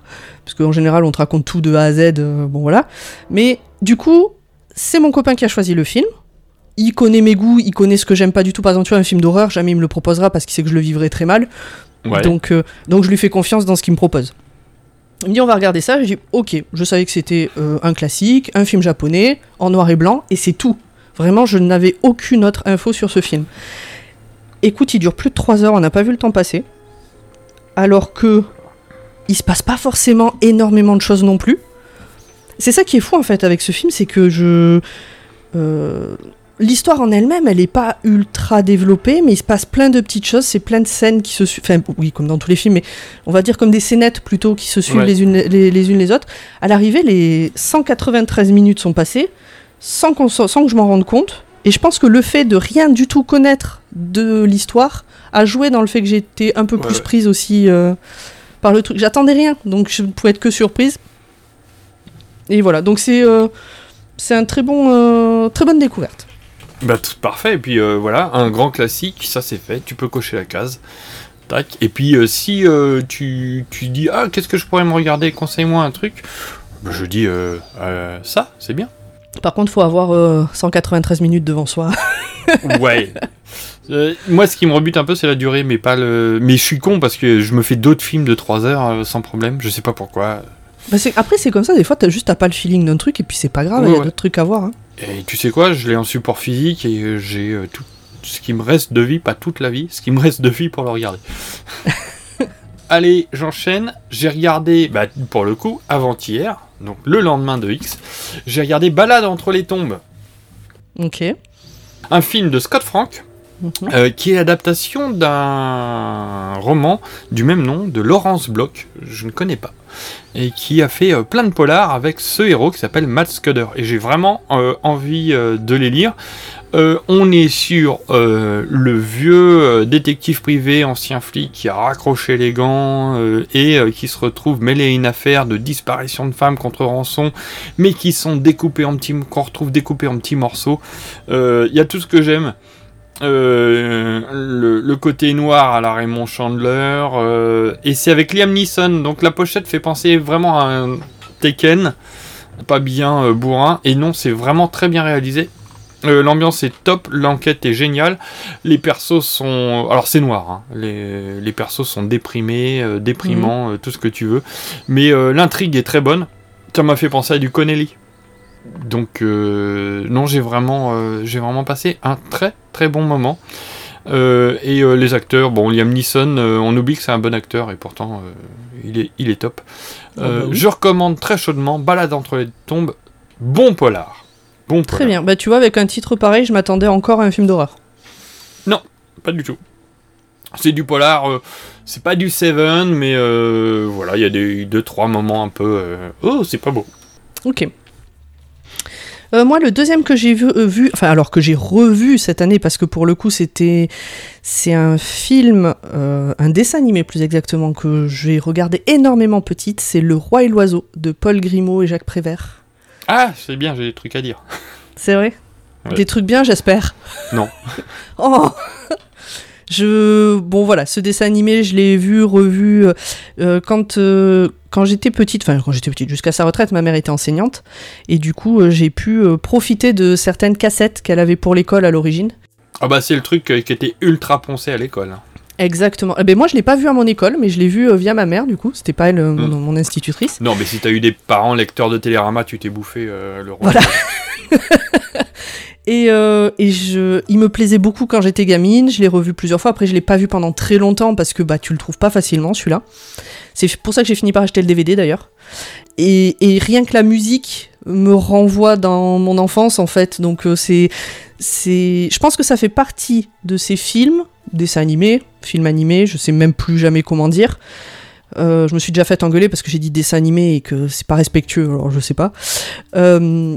Ça fait partie de ces œuvres que je pense que j'ai euh, qui sont comme comme elles sont attachées à une certaine nostalgie je suis pas sûre de savoir avoir un regard critique objectif dessus Ouais, je vois Tu ce vois que ce que je veux dire Ouais, non, mais bien sûr, il y a des films doudou, des films chouchou qu'on peut pas. C'est ça. C'est voilà, c'est le cœur qui parle et pas l'intellect. et la musique en particulier je me la elle est dispo sur Spotify et je me l'écoute euh, maintenant euh, de temps en temps. Ouais. J'ai un beaucoup. très gros problème avec ce film. Vas-y dis-moi C'est Jacques Prévert. ok C'est bien Prévert hein, qui, a- Oui, oui, Prévert qui- et qui l'a Grimaud. écrit. Même petit, j'aimais pas Prévert. Ça me gonflait, je trouve que c'est mal écrit, c'est du, du- du- sentiment prémâché. Je parle sur l'ensemble de son œuvre, hein, tu vois. je Le côté, euh, il dit oui avec sa tête, mais il dit non avec son cœur. M'emmerde au plus haut point. et euh, et euh, le, bah, le problème, euh, pour moi en tout cas, c'est que ça pue le Prévert, c'est transpire le Prévert, c'est normal, c'est lui l'auteur euh, en Ah ben grande oui. partie. Et que je n'arrive pas à avoir de point d'achoppement. Alors l'animation est magnifique, Mhm. les tours sont magnifiques, la musique est chouette, il n'y a pas de souci. C'est trop Prévert, quoi. c'est trop prévert ok c'est trop prévert et j'y arrive pas. J'y arrive pas, j'y arrive pas. Qu'est-ce que vous voulez que je vous dise? Ah bah c'est pas grave Et tu sais quoi? C'est pas grave. Je sais que énormément de gens l'apprécient. Mm. Pas moi. Moi, je finis ma sélection avec poulet au vinaigre, qui est certes une recette, mais qui est aussi un film euh, de Claude Chabrol de 1985 avec cet extraordinaire acteur qui était Jean Poiret, qui était beau comme un dieu. Et dedans, euh, il y a Stéphane Audran, Michel Bouquet, Jean Topard, euh, Pauline Lafont, Caroline Cellier. Euh, ils sont tous magnifiques, c'est du euh, Chabrol, quoi. Ça croque euh, la bourgeoisie euh, de campagne euh, française avec une acidité et une méchanceté euh, absolument délectable. Et ça ne pourrait pas être fait aujourd'hui tant le rythme est, euh, pourrait paraître bancal et bizarre et lent. Et euh, moi, par contre, je me régale pour les acteurs et euh, vraiment pour le côté euh, très euh, critique euh, d'une société. Voilà, moi je me régale, c'est très très bien et il y a sa suite que je vais me regarder que j'ai trouvé aussi en support physique qui s'appelle Inspecteur Lavardin, le nom du héros, joué par Jean Poiret. Je Ça me dit quelque recommande. chose ce nom. Ouais. je pense que mon père a dû déjà l'évoquer. Ouais, certainement. Mon oncle. Et tu en as un dernier? Alors moi je- j'ai un dernier qui se situe euh, à cheval entre euh, cette rubrique et la prochaine. Allons-y. Je t'explique pourquoi. Il s'agit de Ghost in the Shell, l'animé de 95, Ouais. que j'ai euh, en support DVD. Tu peux le voir, je te le montre à la Je caméra. le vois, il est vrai, mesdames et messieurs, je l'ai vu. Sauf que il ne marche pas, donc on l'a regardé euh, en... on l'a regardé en ligne. Tu peux, ça va. C'est pour ça que je t'ai dit que ça, il était sur. Bah à la base c'était ça qu'on devait regarder. Comme il marchait pas et qu'il est dispo euh, sur, euh, je sais même plus, il est dispo sur Mubi et il est dispo sur Disney Plus peut-être? Ou Prime, je sais plus sur lequel Ouais. on l'a regardé. Mais, mais- ça m'est arrivé, hein, ce genre de, ce genre Mais de du coup, bricole, ça m'est arrivé. Et donc Ghost in the Shell, euh, je connaissais le nom, je sais qu'il y a eu une adaptation en film qui a pas beaucoup plu à beaucoup de gens. Mais j'en savais pas plus. Et euh, j'ai repris récemment pour préparer euh, un watchlist, parce que tu as parlé de Dr. Watt, mais je, fais, euh, je m'occupe aussi de watchlist. J'allais euh, y venir, Ah. hein, t'inquiète pas, à la fin, j'allais lister tout ça, mais euh, voilà, il faut que mon intro soit courte, Oui. et là, elle aurait été beaucoup trop longue. On aurait perdu beaucoup d'auditeurs. Donc juste très très rapide, watchlist, on, on, parce que je suis pas toute seule, on recommande des trucs qu'on a aimé regarder sur les plateformes, c'est le contraire de toi, sur les plateformes SVOD. Disponible sur les plateformes SVOD légalement. Ah, je peux t'en faire un ou deux. Hein. Ah mais j'attends que ça. Ah, D'accord. Euh, et donc, cet été, j'ai vu un film au cinéma qui est là disponible sur Mubi justement. Et j'ai vu tellement de mauvaises critiques alors que j'ai adoré ce film que, en fait, bah, j'ai repris un abonnement sur Mubi pour revoir le film avant de le, de le proposer. Ils sont arrivés à me faire douter de ce que j'avais aimé le film, ces cons-là.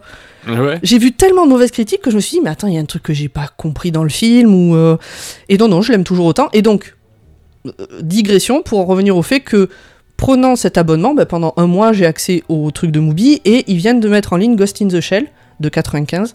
Et donc, euh, Monsieur Pomme me dit Ah, bah ça c'est vachement bien. Donc, euh, on devait le regarder dimanche soir, mais je me suis endormi devant. Pas parce que je me suis ennuyé, mais parce que les voix sont très fatigué calmes. J'étais, j'étais bien, c'était dimanche soir, voilà, euh, posé dans le canapé avec le chat, la couette, euh, machin. Les voix sont très calmes, la musique est très douce, c'est un rythme un peu lent. Et vraiment, je, mais, mais je me suis endormie comme une princesse là devant. C'était euh, meilleure sieste. Alors, moi, Mais du coup, on l'a le problème revu hier soir. Ouais. mais j'ai un peu, c'est pour euh, te rejoindre, c'est un peu le problème que j'ai avec pas mal d'animés euh, japonais. Ben, moi aussi. C'est le contemplatif. Mm. Mhm. C'est beau, mais c'est chiant. Oui, ben c'est ça, j'arrive pas. Tous les Miyazaki, machin, j'arrive pas à les voir. Et, euh, Alors, il y en a, Je suis oui, la, honte de non. beaucoup de mes copains et copines et tout ça, mais j'y arrive pas. Je m'ennuie, je m'endors. Oui, oui, mais même Ghost in the Shell, hein, que sur le fond, euh, je trouve très bien, la qualité d'animation est très bien, mais il faut être un peu euh, préparé et se dire, oh là, faut, faut Alors, rester polar euh, dessus. C'est contemplatif et euh, l'histoire est un peu coton aussi à suivre, euh, faut pas Ouais. louper une réplique. Il fait qu'une heure 20, il fait 1h22, et ça c'est une qualité pour ce type de film parce que quand tu racontes une histoire qui est un peu poilue, c'est bien que ça ne soit pas sur 3h30 quoi. Ouais. Euh, un peu velu d'ailleurs, pas un peu poilu, bref. Ça marche, ça marche aussi, parce que en Et fait, donc, c'est voilà. presque un synonyme. C'est ça, c'est aussi un classique, euh, Ghost in the Shell. ouais. Euh, ça m'a donné envie de peut-être lire les mangas, mais je sais pas encore parce que pareil les mangas j'ai beaucoup beaucoup de mal, j'en ai lu qu'un pour l'instant dans ma vie. Donc je sais pas encore si je me lancerai ou pas, mais euh, mais c'était une chouette découverte. Enfin je suis contente en tout cas euh, de l'avoir revu hier puisque dimanche euh, je me suis endormi devant. Sehr gut. Mais du coup tu vois je me suis pas allongée hier pour le regarder, je suis restée droite dans le canapé. Ouais, non, faut- Oui, je vais passer pour un sale connard parce que j'ai mis une critique sur Ghost in the Shell que je trouve très bien, mais un peu chiant. Voilà. Pourquoi tu as passé pour un connard? On ne touche pas à Ghost in the Shell, madame. Ah ouais Ah merde. Oh là là, sur ça, malheureuse. moi, je suis. euh, Moi, je- Malheureuse. depuis, depuis le lycée, je suis habituée à pas aimer euh, des choses que, auxquelles il faut pas toucher. Je déteste le Seigneur des Anneaux. Euh, je me suis endormie devant Matrix. Euh, je voilà. Je- Ah oui, quand même, oui, t'as un gros dossier, toi. Ben, voilà. Et le Seigneur des Anneaux, je tiens à préciser que j'ai vu tous les films deux fois. Je lui ai laissé sa chance. Je me fais chier. Pas de problème. Voilà. Ouais, moi, je les ai trouvés nettement moins chiants que les livres. Euh, voilà, ça c'est dit euh, aussi. Euh, on va euh, aller voir ce qui n'est pas sur la rondelle. Oui. Hé, toi, viens voir par là. Un tout petit peu plus près. Ah, d'accord, je vois. Tu as peur, hein? Parce que je suis le grand méchant loup. Bon, je ne suis pas étonné parce qu'après tout, je suis le méchant de toutes les histoires. Pas vrai, monsieur Serpent? Ouais. Dis bonjour à monsieur Serpent. L'expert perfide du perçage de coffre. Imagine Houdini, mais sans les bras. Le genre de gars qui te dit que le verre est à moitié vide pour mieux pouvoir te le piquer. C'est aussi mon meilleur pote. Et aujourd'hui, c'est son anniversaire Il n'y a aucun rapport. Il est adorable. Oh, t'es adorable, Tiens, tiens, regarde qui est là. Eh ben, ils ont mis le temps. C'est pas sur la rondelle, un truc qu'on a vu euh, dernièrement sur les plateformes VED, SVOD, et puis si c'est exclusif euh, au mode de- dématérialisé, c'est pas plus mal, mais ça sera pas mon cas pour moi. Mais je te laisse commencer. Qu'est-ce que t'as vu dernièrement? Alors, euh, dernièrement, outre Ghost in the Shell, donc, Mhm. que je te disais était euh, sur les deux, j'ai vu Strange Way of Life, sur Mubi, du coup, qui est le film dont je parlais euh, dans la séquence précédente, qui est le dernier film de Pedro Almodovar. C'est un court métrage de 30 minutes avec J'en ai entendu parler. Pedro Pascal et Ethan Hawke. Ouais. C'est un, il est classé western queer parce que bah, du coup les deux personnages principaux euh, sont deux hommes euh, qui s'aiment. Euh, mais Pedro Almodovar, de ce qu'il dit, lui, l'aurait pas. Enfin, c'était pas, c'est pas ça le but de son histoire en fait. Les, les westerns, c'est des films très virilistes où euh, les hommes ne parlent pas, tout passe dans le regard euh, ou dans le geste, ils sont droits, ils montrent pas les émotions, machin. Et là, en fait, il a voulu faire de euh, un western où les hommes se parlent, en fait. c'était Oh, c'était, c'était ça son truc. Euh, il en a fait des amoureux, bon. Pourquoi pas? et c'était très Almodovar, et j'adore Almodovar, on en a déjà discuté d'ailleurs. Euh, Pas en direct, euh, Pas en direct. un micro, mais... euh, C'était ton- premier crochet pour que je vienne, c'était sur ouais, j'ai essayé, que- j'ai essayé plein de crochets. Hein. Que ai- j'ai pas envie de revoir mais bon bref Mais si, tu l'as revu au final. non finalement je l'ai pas je t'ai dit que j'allais voir je te tenais au courant mais je l'ai pas revu On parle de La Pielle qui habite au, euh, qui est Absolument. mon Almodovar préféré.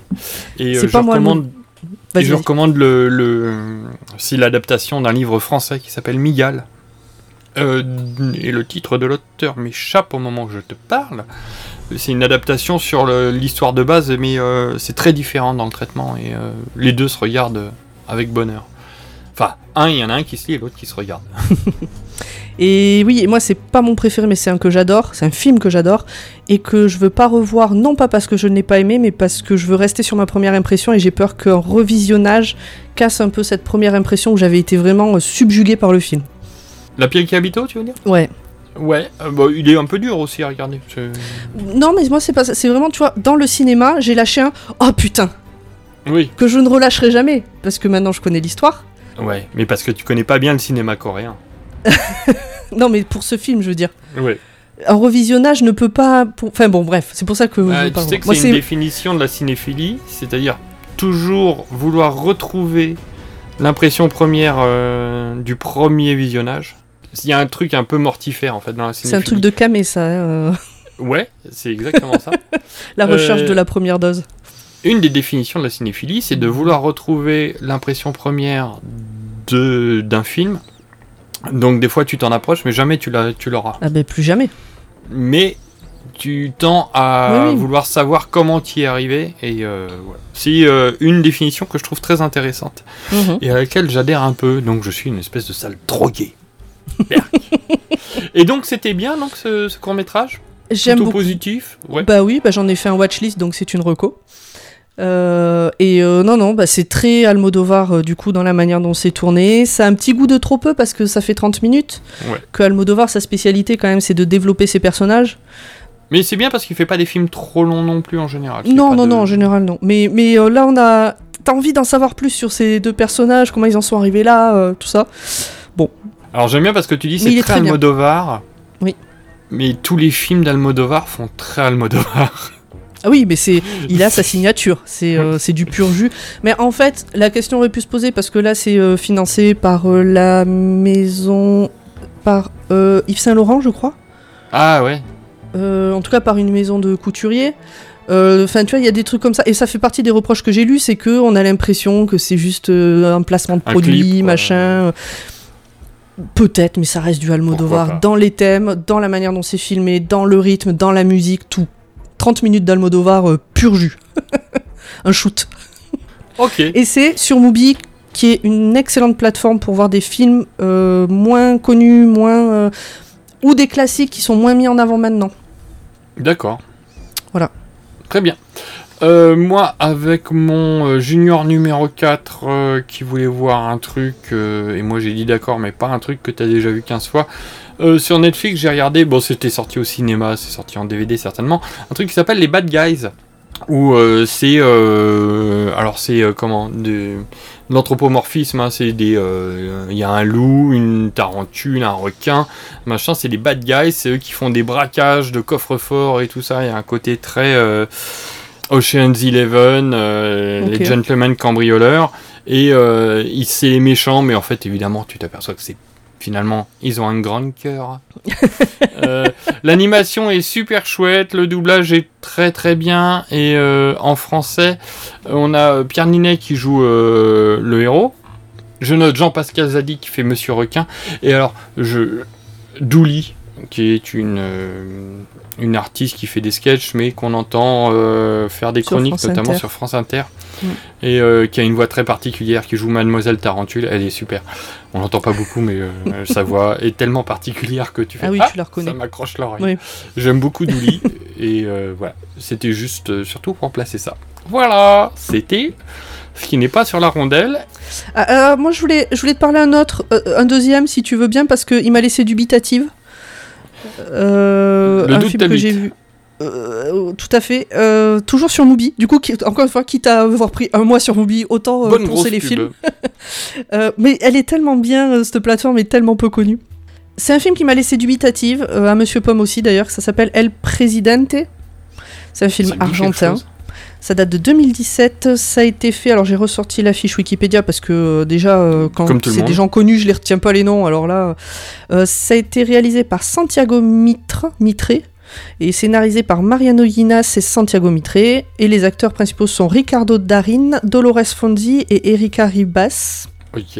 Et ça parle de quoi? Alors, ça parle du président euh, argentin D'accord. qui a été élu sur un programme de type Je suis un homme normal, mais en pas pareil que celui que nous on a connu en France. Euh, et en fait, c'est le, il y a au Chili le sommet des présidents, enfin des dirigeants de pays d'Amérique du Sud pour créer l'équivalent de l'OPEP. Qu'ils ont du La pétrole. manière dont le synopsis est présenté, c'est il y a ça qui va se passer, mais le président et sa fille sont pris dans un scandale de détournement d'argent euh, ou, euh, ou un truc comme ça. Et je veux pas spoiler le film. Ah bah là, spoil pas. hein. Non, ouais, mais je sais pas, il doit faire une heure et demie, deux heures, il doit faire deux heures. Et en fait, j'ai l'impression d'avoir vu une intro de 1h55 et 5 minutes de vrai. euh, comment dire De, de, de vrai. De vrais films. Pas de vrai film, parce qu'une intro ça fait partie du film. Non, de de- d'intrigue. D'accord.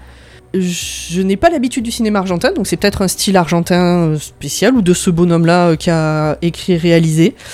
À tel point que je suis allé chercher si c'était pas le pilote d'une série. D'accord. Vraiment, je, je, je n'ai pas compris ce film. Alors peut-être que je ne l'ai pas compris, peut-être que juste il est écrit comme ça et moi ça me parle pas. Euh, mais ce qu'il y a dans le synopsis, ça se passe dans les 5 dernières minutes et tout ce qui avance c'est de l'intro. Donc si quelqu'un a vu ce film et qui il, il peut venir me voir pour m'expliquer ce que j'ai pas compris ou ce qu'il en a pensé ou ressenti ou je voilà. Si tu cherches un bon film sur ce thème-là, euh, je te recommande euh, El Reino de euh, Monsieur Sorogoyen, film espagnol. Euh, C'est grosso modo un jour comme les autres à l'UMP. Enfin, les LR. OK. C'est gay. Si tu veux voir des enfoirés entre eux, c'est merveilleux. Euh oui. je vois l'idée. Bon allez, dernière ligne droite. Cher monsieur Takagi, je pourrais parler d'industrialisation et de mode masculine pendant des heures, mais je crains que le travail n'ait la priorité et mon collaborateur Théo a quelques questions à vous poser. Quelques blancs que vous aurez l'obligeance de remplir. Pomme, pour ta première venue ici, je t'ai soumis trois questions à l'avance parce que des fois elles sont un peu chiantes, donc euh, c'est bien Oui, d'avoir un tout petit temps de réflexion. Ça s'appelle le pas de nanani, pas de nanana. Première question, l'univers de film ou de série dans lequel tu voudrais vivre? Alors il se trouve que ça match avec l'actu mais c'est un hasard, c'est Friends. Ah oui, Euh, franchement, euh, vivre dans une méga ville, euh, dans des super appartes et passer mes journées à boire des coups avec mes potes en travaillant très peu. What oui, else? parce que on se dit, mais quand est-ce qu'ils bossent ces gens? Ils ont des problèmes de boulot, mais euh, pauvre, pas tant que ça en fait. Voilà, Parce donc, que l'appart euh, est quand même payé. Ben, c'est ça, c'est ça. Donc euh, pourquoi Enfin voilà, c'est un peu la vie rêvée. euh. Bonne réponse, mais très bonne réponse. Ça va très bien. Deuxième question. Le film qui te donne faim? Quasiment tous les films où quelqu'un mange. D'accord. J'aime bien Il a- manger. Il n'y en a pas un en particulier? Alors il y en a un en particulier parce que c'est sur quelque chose que je n'aime pas forcément manger. Alors c'est le film qui s'appelle Le Chocolat avec Ouais. Juliette Binoche et euh, Ah, Johnny vois. Depp. Euh, J'aime bien le chocolat comme ça, mais je suis pas fan des chocolats de Noël, des chocolats de Pâques, des trucs comme ça. Ça m'écœure très vite, ça me donne pas envie. Le chocolat au lait, bah, le lait me rend malade, donc j'en bois quasiment plus. Quoique, euh, pour ceux qui ont ce genre de problème, j'ai testé avec du lait d'avoine et c'est vraiment euh, un petit bijou. Je recommande. Vive. Bref, Vive l'Espagne. euh, pourquoi c'est espagnol le lait d'avoine? C'est un truc qui se boit beaucoup, beaucoup en Espagne. C'est vrai? euh, Ok. Notamment. Oui, oui. Et, et donc le chocolat, qui est un film sans prétention, mais que j'aime énormément, qui a un conte, qui a vraiment tous les, toutes les caractéristiques du conte, euh, et dont l'élément magique de ce conte est le chocolat, qui est vraiment présenté comme si c'était un peu une potion magique, comme si c'était un truc un peu abracadabra. Et il me donne envie d'aimer le chocolat et de manger des chocolats, de me régaler du chocolat, alors que c'est quelque chose qui ne me fait pas envie d'habitude. Donc je, je mettrai celui-là en avant. D'accord, très bien, parfait.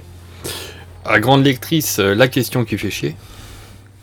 La meilleure adaptation d'un bouquin en film ou en série Et ben là j'ai galéré parce que je me rends compte que j'ai très peu vu et lu. Euh, Enfin j'ai très peu euh, le rapport entre les deux. Ouais. Et du coup dire euh, si c'est une bonne adaptation quand t'as pas lu le matériau d'origine ou quand t'as lu que le livre et pas vu l'adaptation, bon c'est un peu compliqué. Donc je vais partir sur un vieux film qui est euh, Les Liaisons dangereuses de 88 avec John Malkovich. Ah, il y en a plein, il y a plein de versions. Avec John Malkovich Ah, en c'est 88. Jo- avec John Malkovich 88, parce qu'il y a une version avec Gérard Philippe euh, des années 50-60. Euh, quasi très peu de temps après, il y a une autre version qui s'appelle. euh, comment s'appelle le, le, le héros Laclos? Non. Non, Laclos c'est non non c'est l'auteur. Valmont. C'est Valmont. Valmont. Donc il y a Valmont Oui, oui, de. Milos Forman qui est très bien aussi, mais Je l'ai moins pas bien. vu. Mais moins bien. Mais qui, qui, qui reste honorable. Ok, les liaisons dangereuses. aussi, John et il y a aussi Sex Intention, qui, euh, qu'on aime ou pas ce film, est une très bonne adaptation. Oui, mais c'est pas bien quand même. Bon, bon, alors, bon, moi j'avais tu- l'âge, euh, j'avais l'âge d'aimer ce film quand il est sorti. Je connais Oui. la BO par cœur. euh, bon voilà, Ouais. ça joue, ça un joue truc forcément. Par rapport à l'adolescence. un truc comme ça. Exactement. J'étais trop Mais- vieux déjà. Donc ce film de 88 que j'ai découvert euh, après euh, Les Liaisons dangereuses, je l'ai lu deux fois. Euh, Il y a longtemps, mais je l'ai lu deux fois. Et ce film est, je trouve, une excellente adaptation, ne serait-ce que parce que le personnage de Valmont est exactement comme je l'avais imaginé. Mais vraiment, c'est rare que ça matche euh, vraiment. Entre ce que tu peux projeter et ce qu'on peut te proposer, tu peux te dire, ok, c'est pas ce que j'avais en tête, mais c'est ok, machin. Là, c'était exactement comme je l'avais imaginé, et rien que pour ce personnage, je trouve que cette adaptation est extrêmement bonne. J'adore ce film. Et tu vois, bah, par exemple, il est dispo nulle part euh, sur les plateformes, et euh, je pense que si je me trouve le DVD un de ces quatre matins, je l'achèterai pour l'avoir. Écoute, tu me demandes parce que je fais beaucoup les easy cash et trucs machin. Si j'en vois un, je te le mets de côté, je te l'envoie. Oui, ou je vais moi dans les e-cash euh, du coin. Mais en tout cas, voilà. Tu vois, ce, euh, ce film-là, euh, j'aimerais bien l'avoir. euh, Pour, euh, pour pouvoir me le regarder quand j'en ai envie. C'est un de mes films doudou, malgré l'histoire horrible. Non, c'est surtout la délicatesse de la réalisation et la finesse d'interprétation des personnages que- qui est remarquable. C'est très juste. Tu dis pas, ah bon, j'y crois pas. Ça marche. Et euh, j'ai été dit, tu peux me poser une question en retour. Par contre, moi, je l'ai pas eu en avance. Donc, euh, C'est vrai, j'aurais pu te l'envoyer. Non, non, non, ça fait partie du jeu. Alors, comme je te disais avant qu'on commence à enregistrer, j'ai deux questions en tête. Oui, bah vas-y. Euh, la première, t'en as sûrement déjà parlé, mais moi j'ai pas l'info. C'est pourquoi tu tiens absolument au support euh, physique? Ah, pourquoi? Pour la valeur de, de l'œuvre. Alors c'est bizarre, euh, parce que je les achète des fois 30 centimes, 50 centimes, je peux même des fois mettre 30 euros, ça dépend de l'œuvre et du pourquoi. Je trouve que le dématérialisé euh, désacralise la qualité de l'œuvre. Alors, c'est un truc très personnel. Tout à fait. Devant l'océan de merde qui nous est proposé aujourd'hui, Mhm. ça me met des repères. C'est-à-dire que si je l'ai acheté, c'est que je lui, je lui donne une valeur. Ok. Est-ce que tu vois ce que je veux dire? En fait, c'est un peu comme si t'avais un carnet et que tu notais les films que t'as envie de voir. Sauf que toi, tu les achètes en DVD. Euh, J'ai une DVD tech, j'ai pas fait le compte Mhm. précis, je dois être entre euh, 1800 et 2000, euh, 2000 Ah oui. DVD, Blu-ray, euh, compagnie. Et j'ai la même problématique que lorsque je me retrouve devant un Netflix. J'ai euh, Netflix, euh, Amazon et Disney. Euh, Disney, je vais arrêter. Euh, mais c'est pas pour moi, c'est plus pour ma femme et mes gamins qui euh, ne partagent pas forcément euh, ce truc-là. Et, euh, et ça me permet donc de, de, de réduire ma sélection de choses que j'ai envie de voir et je me note ceux que je veux euh, m'acheter et, et trouver euh, Mhm. aussi. Euh, sachant que aujourd'hui dans la production cinématographique générale, euh, 90% de ce qui est produit m'emmerde et les 10% sont assez pénibles à les trouver et chercher. En plus, il y a des bonus. Et comme je suis un mec qui aime savoir comment c'est fait, Mhm. et euh, comme j'ai déjà dit, quand tu comprends le comment, souvent tu comprends le pourquoi. Mhm. Donc euh, j'adore quand il y a des bonus, des commentaires audio. On en a un peu parlé euh, sur, euh, sur Twitter et je, je compte faire un épisode dessus. J'ai mis euh, la main dernièrement sur un double DVD du nom de la rose, film Mm. que j'aime beaucoup et dont la conception est passionnante. Et donc il y a le film qui raconte une histoire incroyable et le film qui est une histoire incroyable en soi. Donc voilà, j'ai ce complément là avec le support physique que je n'ai pas sur le dématérialisé. Et par exemple, si j'ai envie de me regarder Les Liaisons Dangereuses que j'ai dans ma DVD Tech, je l'ai. Ok, très bien. Et T'avais une autre ma question? deuxième question, ça m'a fait marrer parce qu'en fait, tu as commencé à y répondre alors que tu savais pas que j'allais te poser cette question. Euh, je, euh, je présenterai les choses comme ça. Je dis, euh, dis, tonton Mergreen, c'est quoi un cinéphile? Un cinéphile, bah, c'est un mec qui. euh, Qui est drogué. qui est drogué, qui est un sale, un sale drogué euh, dépendant. C'est un mec qui aime. euh, qui aime comprendre pourquoi il a aimé un film et qui veut euh, comprendre ses émotions et comment elles arrivent. Donc il est obligé de revoir les films. Mais euh, il- ça marche, ça marche pour les littéraires euh, qui analysent aussi euh, euh, les, les livres. Moi, je suis un, j'étais vraiment un très très gros lecteur. Je le suis un peu moins aujourd'hui. Je continue. J'ai énormément de mal à relire un livre. Ça me dérange de relire un livre. Je l'ai Mhm. fait pour très très peu de livres. C'est pas pour le temps que ça prend, ça je m'en fous. Euh, donc, si j'ai du temps à lire, je pourrais relire une œuvre, mais j'ai énormément de mal à relire un livre, court ou long. Euh, revoir un film, j'ai j'ai une grammaire, je dis pas que je la maîtrise, mais je la comprends. Même si j'étais super balèze en grammaire euh, en- à l'école. J'avais posé cette question une fois sur Twitter et on m'a répondu Oh là là, tu cherches les embrouilles, faut jamais poser ce genre de questions. Alors, ok. Il faut jamais poser cette question sur Twitter. sur Twitter.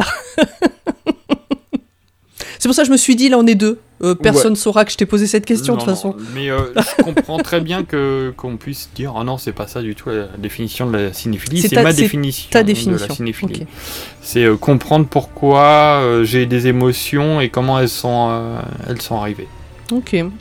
donc c'est mortifère parce que je en voulant les comprendre je me prive d'autres émotions Oui, des fois, à trop euh, vouloir euh, comprendre, on détruit. euh, T'es plus dans l'émotionnel du coup, et ou t'es moins Ouais, dans je l'émotionnel. suis dans l'analyse Ouais. Oui, c'est ça, je vois.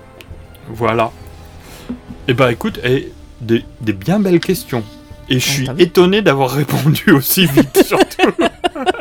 Mais t'avais un peu commencé tout à l'heure, ça m'a Ouais, fait ouais, rire ouais. du coup. euh. Mais c'est des questions que je me pose très fort en ce moment parce que je remets, euh, je remets tout ça en cause euh, régulièrement. Donc, euh, mais t'es tombé en plein dans, dans, dans l'axe. C'est mon côté travailleuse sociale. Ah, putain.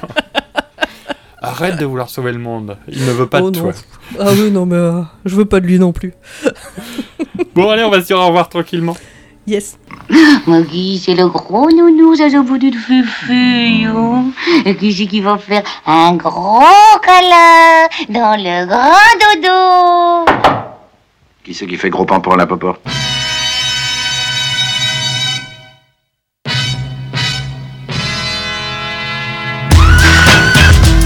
Pomme, merci beaucoup, beaucoup, beaucoup, beaucoup, beaucoup, encore beaucoup de ta présence. Un, pour euh, ta voix euh, féminine et douce.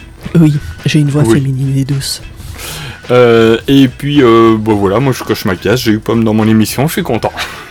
Très bien, je te rajoute à mon podcast TEDx. Ouais, ton tableau de chasse du, du podcast. J'en ai pas tant que ça, j'en ai pas tant que ça. Euh, tu reviens quand tu veux déjà, si t'en as envie.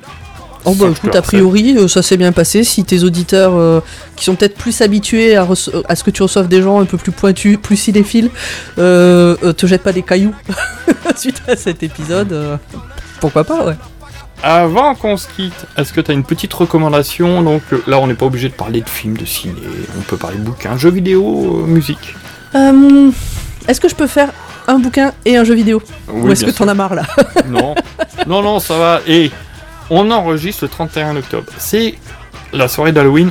Je n'ai pas regardé de film d'horreur, j'en ai rien à foutre. Euh, J'enregistre avec quelqu'un que je connais pas si bien que ça, mais Non, avec du qui tout. je passe un très agréable moment d'enregistrement. Donc là, tout va bien. Euh, demain, c'est férié. C'est vrai. C'est cool. Euh, alors le bouquin, c'est un livre que... Alors je sais pas quand sort cet épisode. Euh, c'est un bouquin d'automne, c'est pour ça que je, Ouais. je réfléchis à ça. Euh, c'est Élévation de Stephen King, que j'ai lu il y a deux ou trois ans maintenant.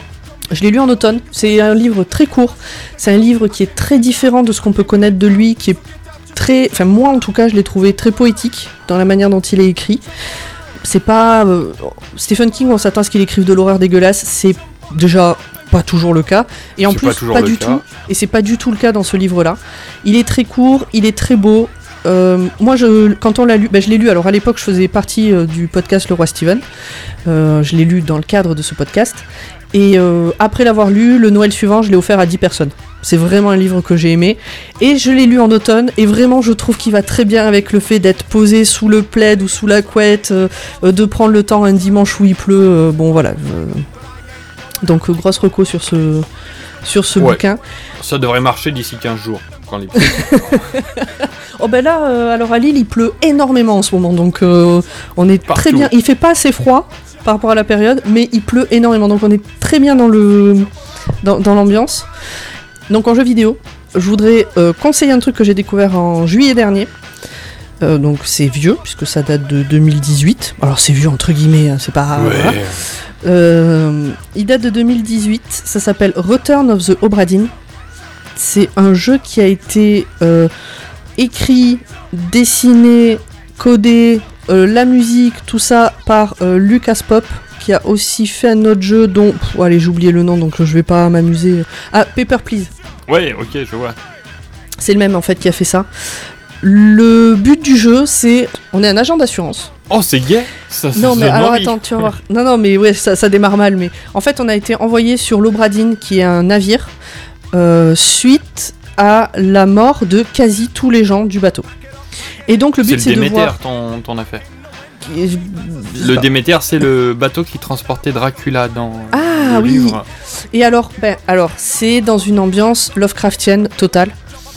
Et en fait, donc on est sur ce bateau, on a une petite boussole qui nous permet de voir des morceaux de scène de ce qui s'est passé. Et à partir de ces morceaux de scène, euh, faut retrouver l'histoire. Et en fait, le but c'est de dire telle personne est morte de telle manière, un peu comme un clédo, telle personne à tel endroit de telle manière. Et c'est horrible à présenter parce que je trouve que toute présentation rend ce jeu nul, alors qu'il est absolument génial. Et euh, nous, bah, pour te dire, on l'a quand euh, on y a joué donc en juillet. euh, le vendredi soir, on est rentré du boulot euh, avec Monsieur Pomme. euh, on s'est mis en pyjama, on a acheté le jeu, on a lancé le jeu. euh, on a enlevé les pyjamas dimanche soir pour aller prendre une douche et se mettre au lit pour reprendre le boulot. Et on n'est pas sorti de la maison de week-end et c'était parfait. Bah, c'est bien, c'est bien, des bons week-ends. C'est un jeu d'enquête, donc il n'y a pas beaucoup d'action, c'est vraiment un jeu d'enquête qui se joue sur une douzaine d'heures, entre 10 et 12 heures. C'est mieux de pas y jouer une fois tous les trois mois parce que comme c'est une enquête, faut avoir un peu en tête, mais bon, tu peux le... t'es pas obligé de faire un week-end comme Ouais. nous. Euh, et il se joue bien à plusieurs puisque bah, tu peux réfléchir ensemble à... aux indices et tout ça. Donc euh, voilà, c'est pour ça qu'on y a joué à deux. Voilà, c'est vraiment... euh, Au moins, allez voir quelques vidéos pour vous faire une idée de de, de comment il est fait, de comment euh, de- du grain de l'image, tout ça, la musique est, est parfaite aussi. euh, bon voilà.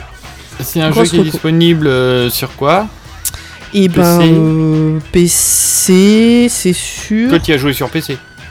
Euh, non, j'ai joué sur j'ai joué sur PS5. Ok, très bien. J'ai joué sur PS5, mais oui, il est dispo sur PC puisque je l'ai offert à mon frère sur PC. Très bien. Sur Dis donc, Steam. t'offres beaucoup de choses. Ben, quand j'aime, euh, j'offre. D'accord, très bien. Alors, euh, pas n'importe quoi, n'importe qui. Il y a des choses Oui, que je sais que ça. plaira pas, mais, mais si, si j'ai beaucoup aimé, euh, je partage. Parfait. Euh, moi, première euh, reco, je découvre à 51 ans maintenant Frank Zappa. Oh, le vieux Oh, le vieux. bah, Zappa est mort. euh. Euh, c'est marrant, parce que c'est un artiste qu'on me recommande depuis euh, une trentaine d'années et j'ai essayé plusieurs fois, j'y arrive pas. Et aujourd'hui, paf, j'ai mes oreilles qui se sont débloquées. J'arrive à écouter du Zappa, alors c'est du free jazz, euh, rock, c'est du rock prog, des fois c'est un peu hardos, mais maintenant j'apprécie. Il a, ce mec a fait 274 albums, donc Ah j'ai oui. Hmm. j'ai le j'ai de quoi faire. T'as- Tu les as tous achetés? Non. mais euh, je découvre, donc euh, là euh, c'est un peu via YouTube, Spotify, j'écoute ci, Mm. j'écoute ça, il y a des périodes, il y a des, vraiment des styles différents dans ce qu'il a fait, et c'est vraiment très très bien. Bon, c'est pas à mettre dans toutes, enfin c'est à mettre dans toutes les oreilles, mais toutes les oreilles ne sont pas prêtes à l'accepter, c'est très Mm. bien. Je recommande le podcast de mon comparse Ron Kenobi, Mhm. euh, qui, avec qui je fais l'auberge des darons et qui vient de sortir euh, son podcast qui s'appelle Futur Conditionnel. Le premier épisode est sorti et il parle de rollerball euh, avec euh, Draven euh, et Jess sur l'impact du film, l'analyse et les thématiques qu'il exploite. C'est passionnant, c'est de la SF. Ah voilà, j'allais dire, il parle d'œuvres de SF et comment ça a été, enfin, l'impact à l'époque, euh, ce que ça dit de nos jours. J'ai vu passer euh, sur euh, Twitter. En fait, ils disent voilà, Rollerball, c'est un film qui date de 1975. Ils parlent de la nouvelle aussi, euh, dont c'est adapté, Euh, et les thématiques euh, qui préoccupaient les gens. Et est-ce qu'elles elles fonctionnent aujourd'hui? Alors, spoiler, oui. Quand on connaît La Rollerball. Euh, oui. C'est quand même fou, quand même. euh, toutes les œuvres euh, de science-fiction, d'anticipation des années 70, comment elles matchent bien avec aujourd'hui C'est quand même inquiétant. Voilà. Oui. C'est très agréable à écouter et bon voilà puis Ron voilà, c'est- mon bro de podcast donc il y a l'auberge des darons qui est sorti la semaine dernière d'ailleurs vous pouvez y aller également merci encore Madame Pomme Mais merci beaucoup, euh, Monsieur Mergin. on m'appelle Mère Grinch Mère Grinch maintenant Monsieur Mergin, ça fait un peu prof de français, tu sais ouais Ou d'histoire géo, là. Ouais, ouais, euh, pff, ouais j'étais plus balèze en français. Non, vraiment, merci beaucoup de ta venue. Euh, tu reviens Mais avec quand tu grand veux si plaisir. tu as envie de venir. Euh, je t'ai soumis une idée, peut-être qu'on verra. On va attendre un peu, euh, si tu veux, euh, si tu veux bien venir parler de ce film qui est l'adaptation d'un gros livre Que je n'ai pas lu. Mais, euh, que j'ai essayé de lire. mais que je me dis que ça pourrait être bien de le lire un jour, ça reste un classique. Bon, on verra. Ouais. On verra. Ok. Merci encore et puis à bientôt. Et bien, à bientôt. Ciao.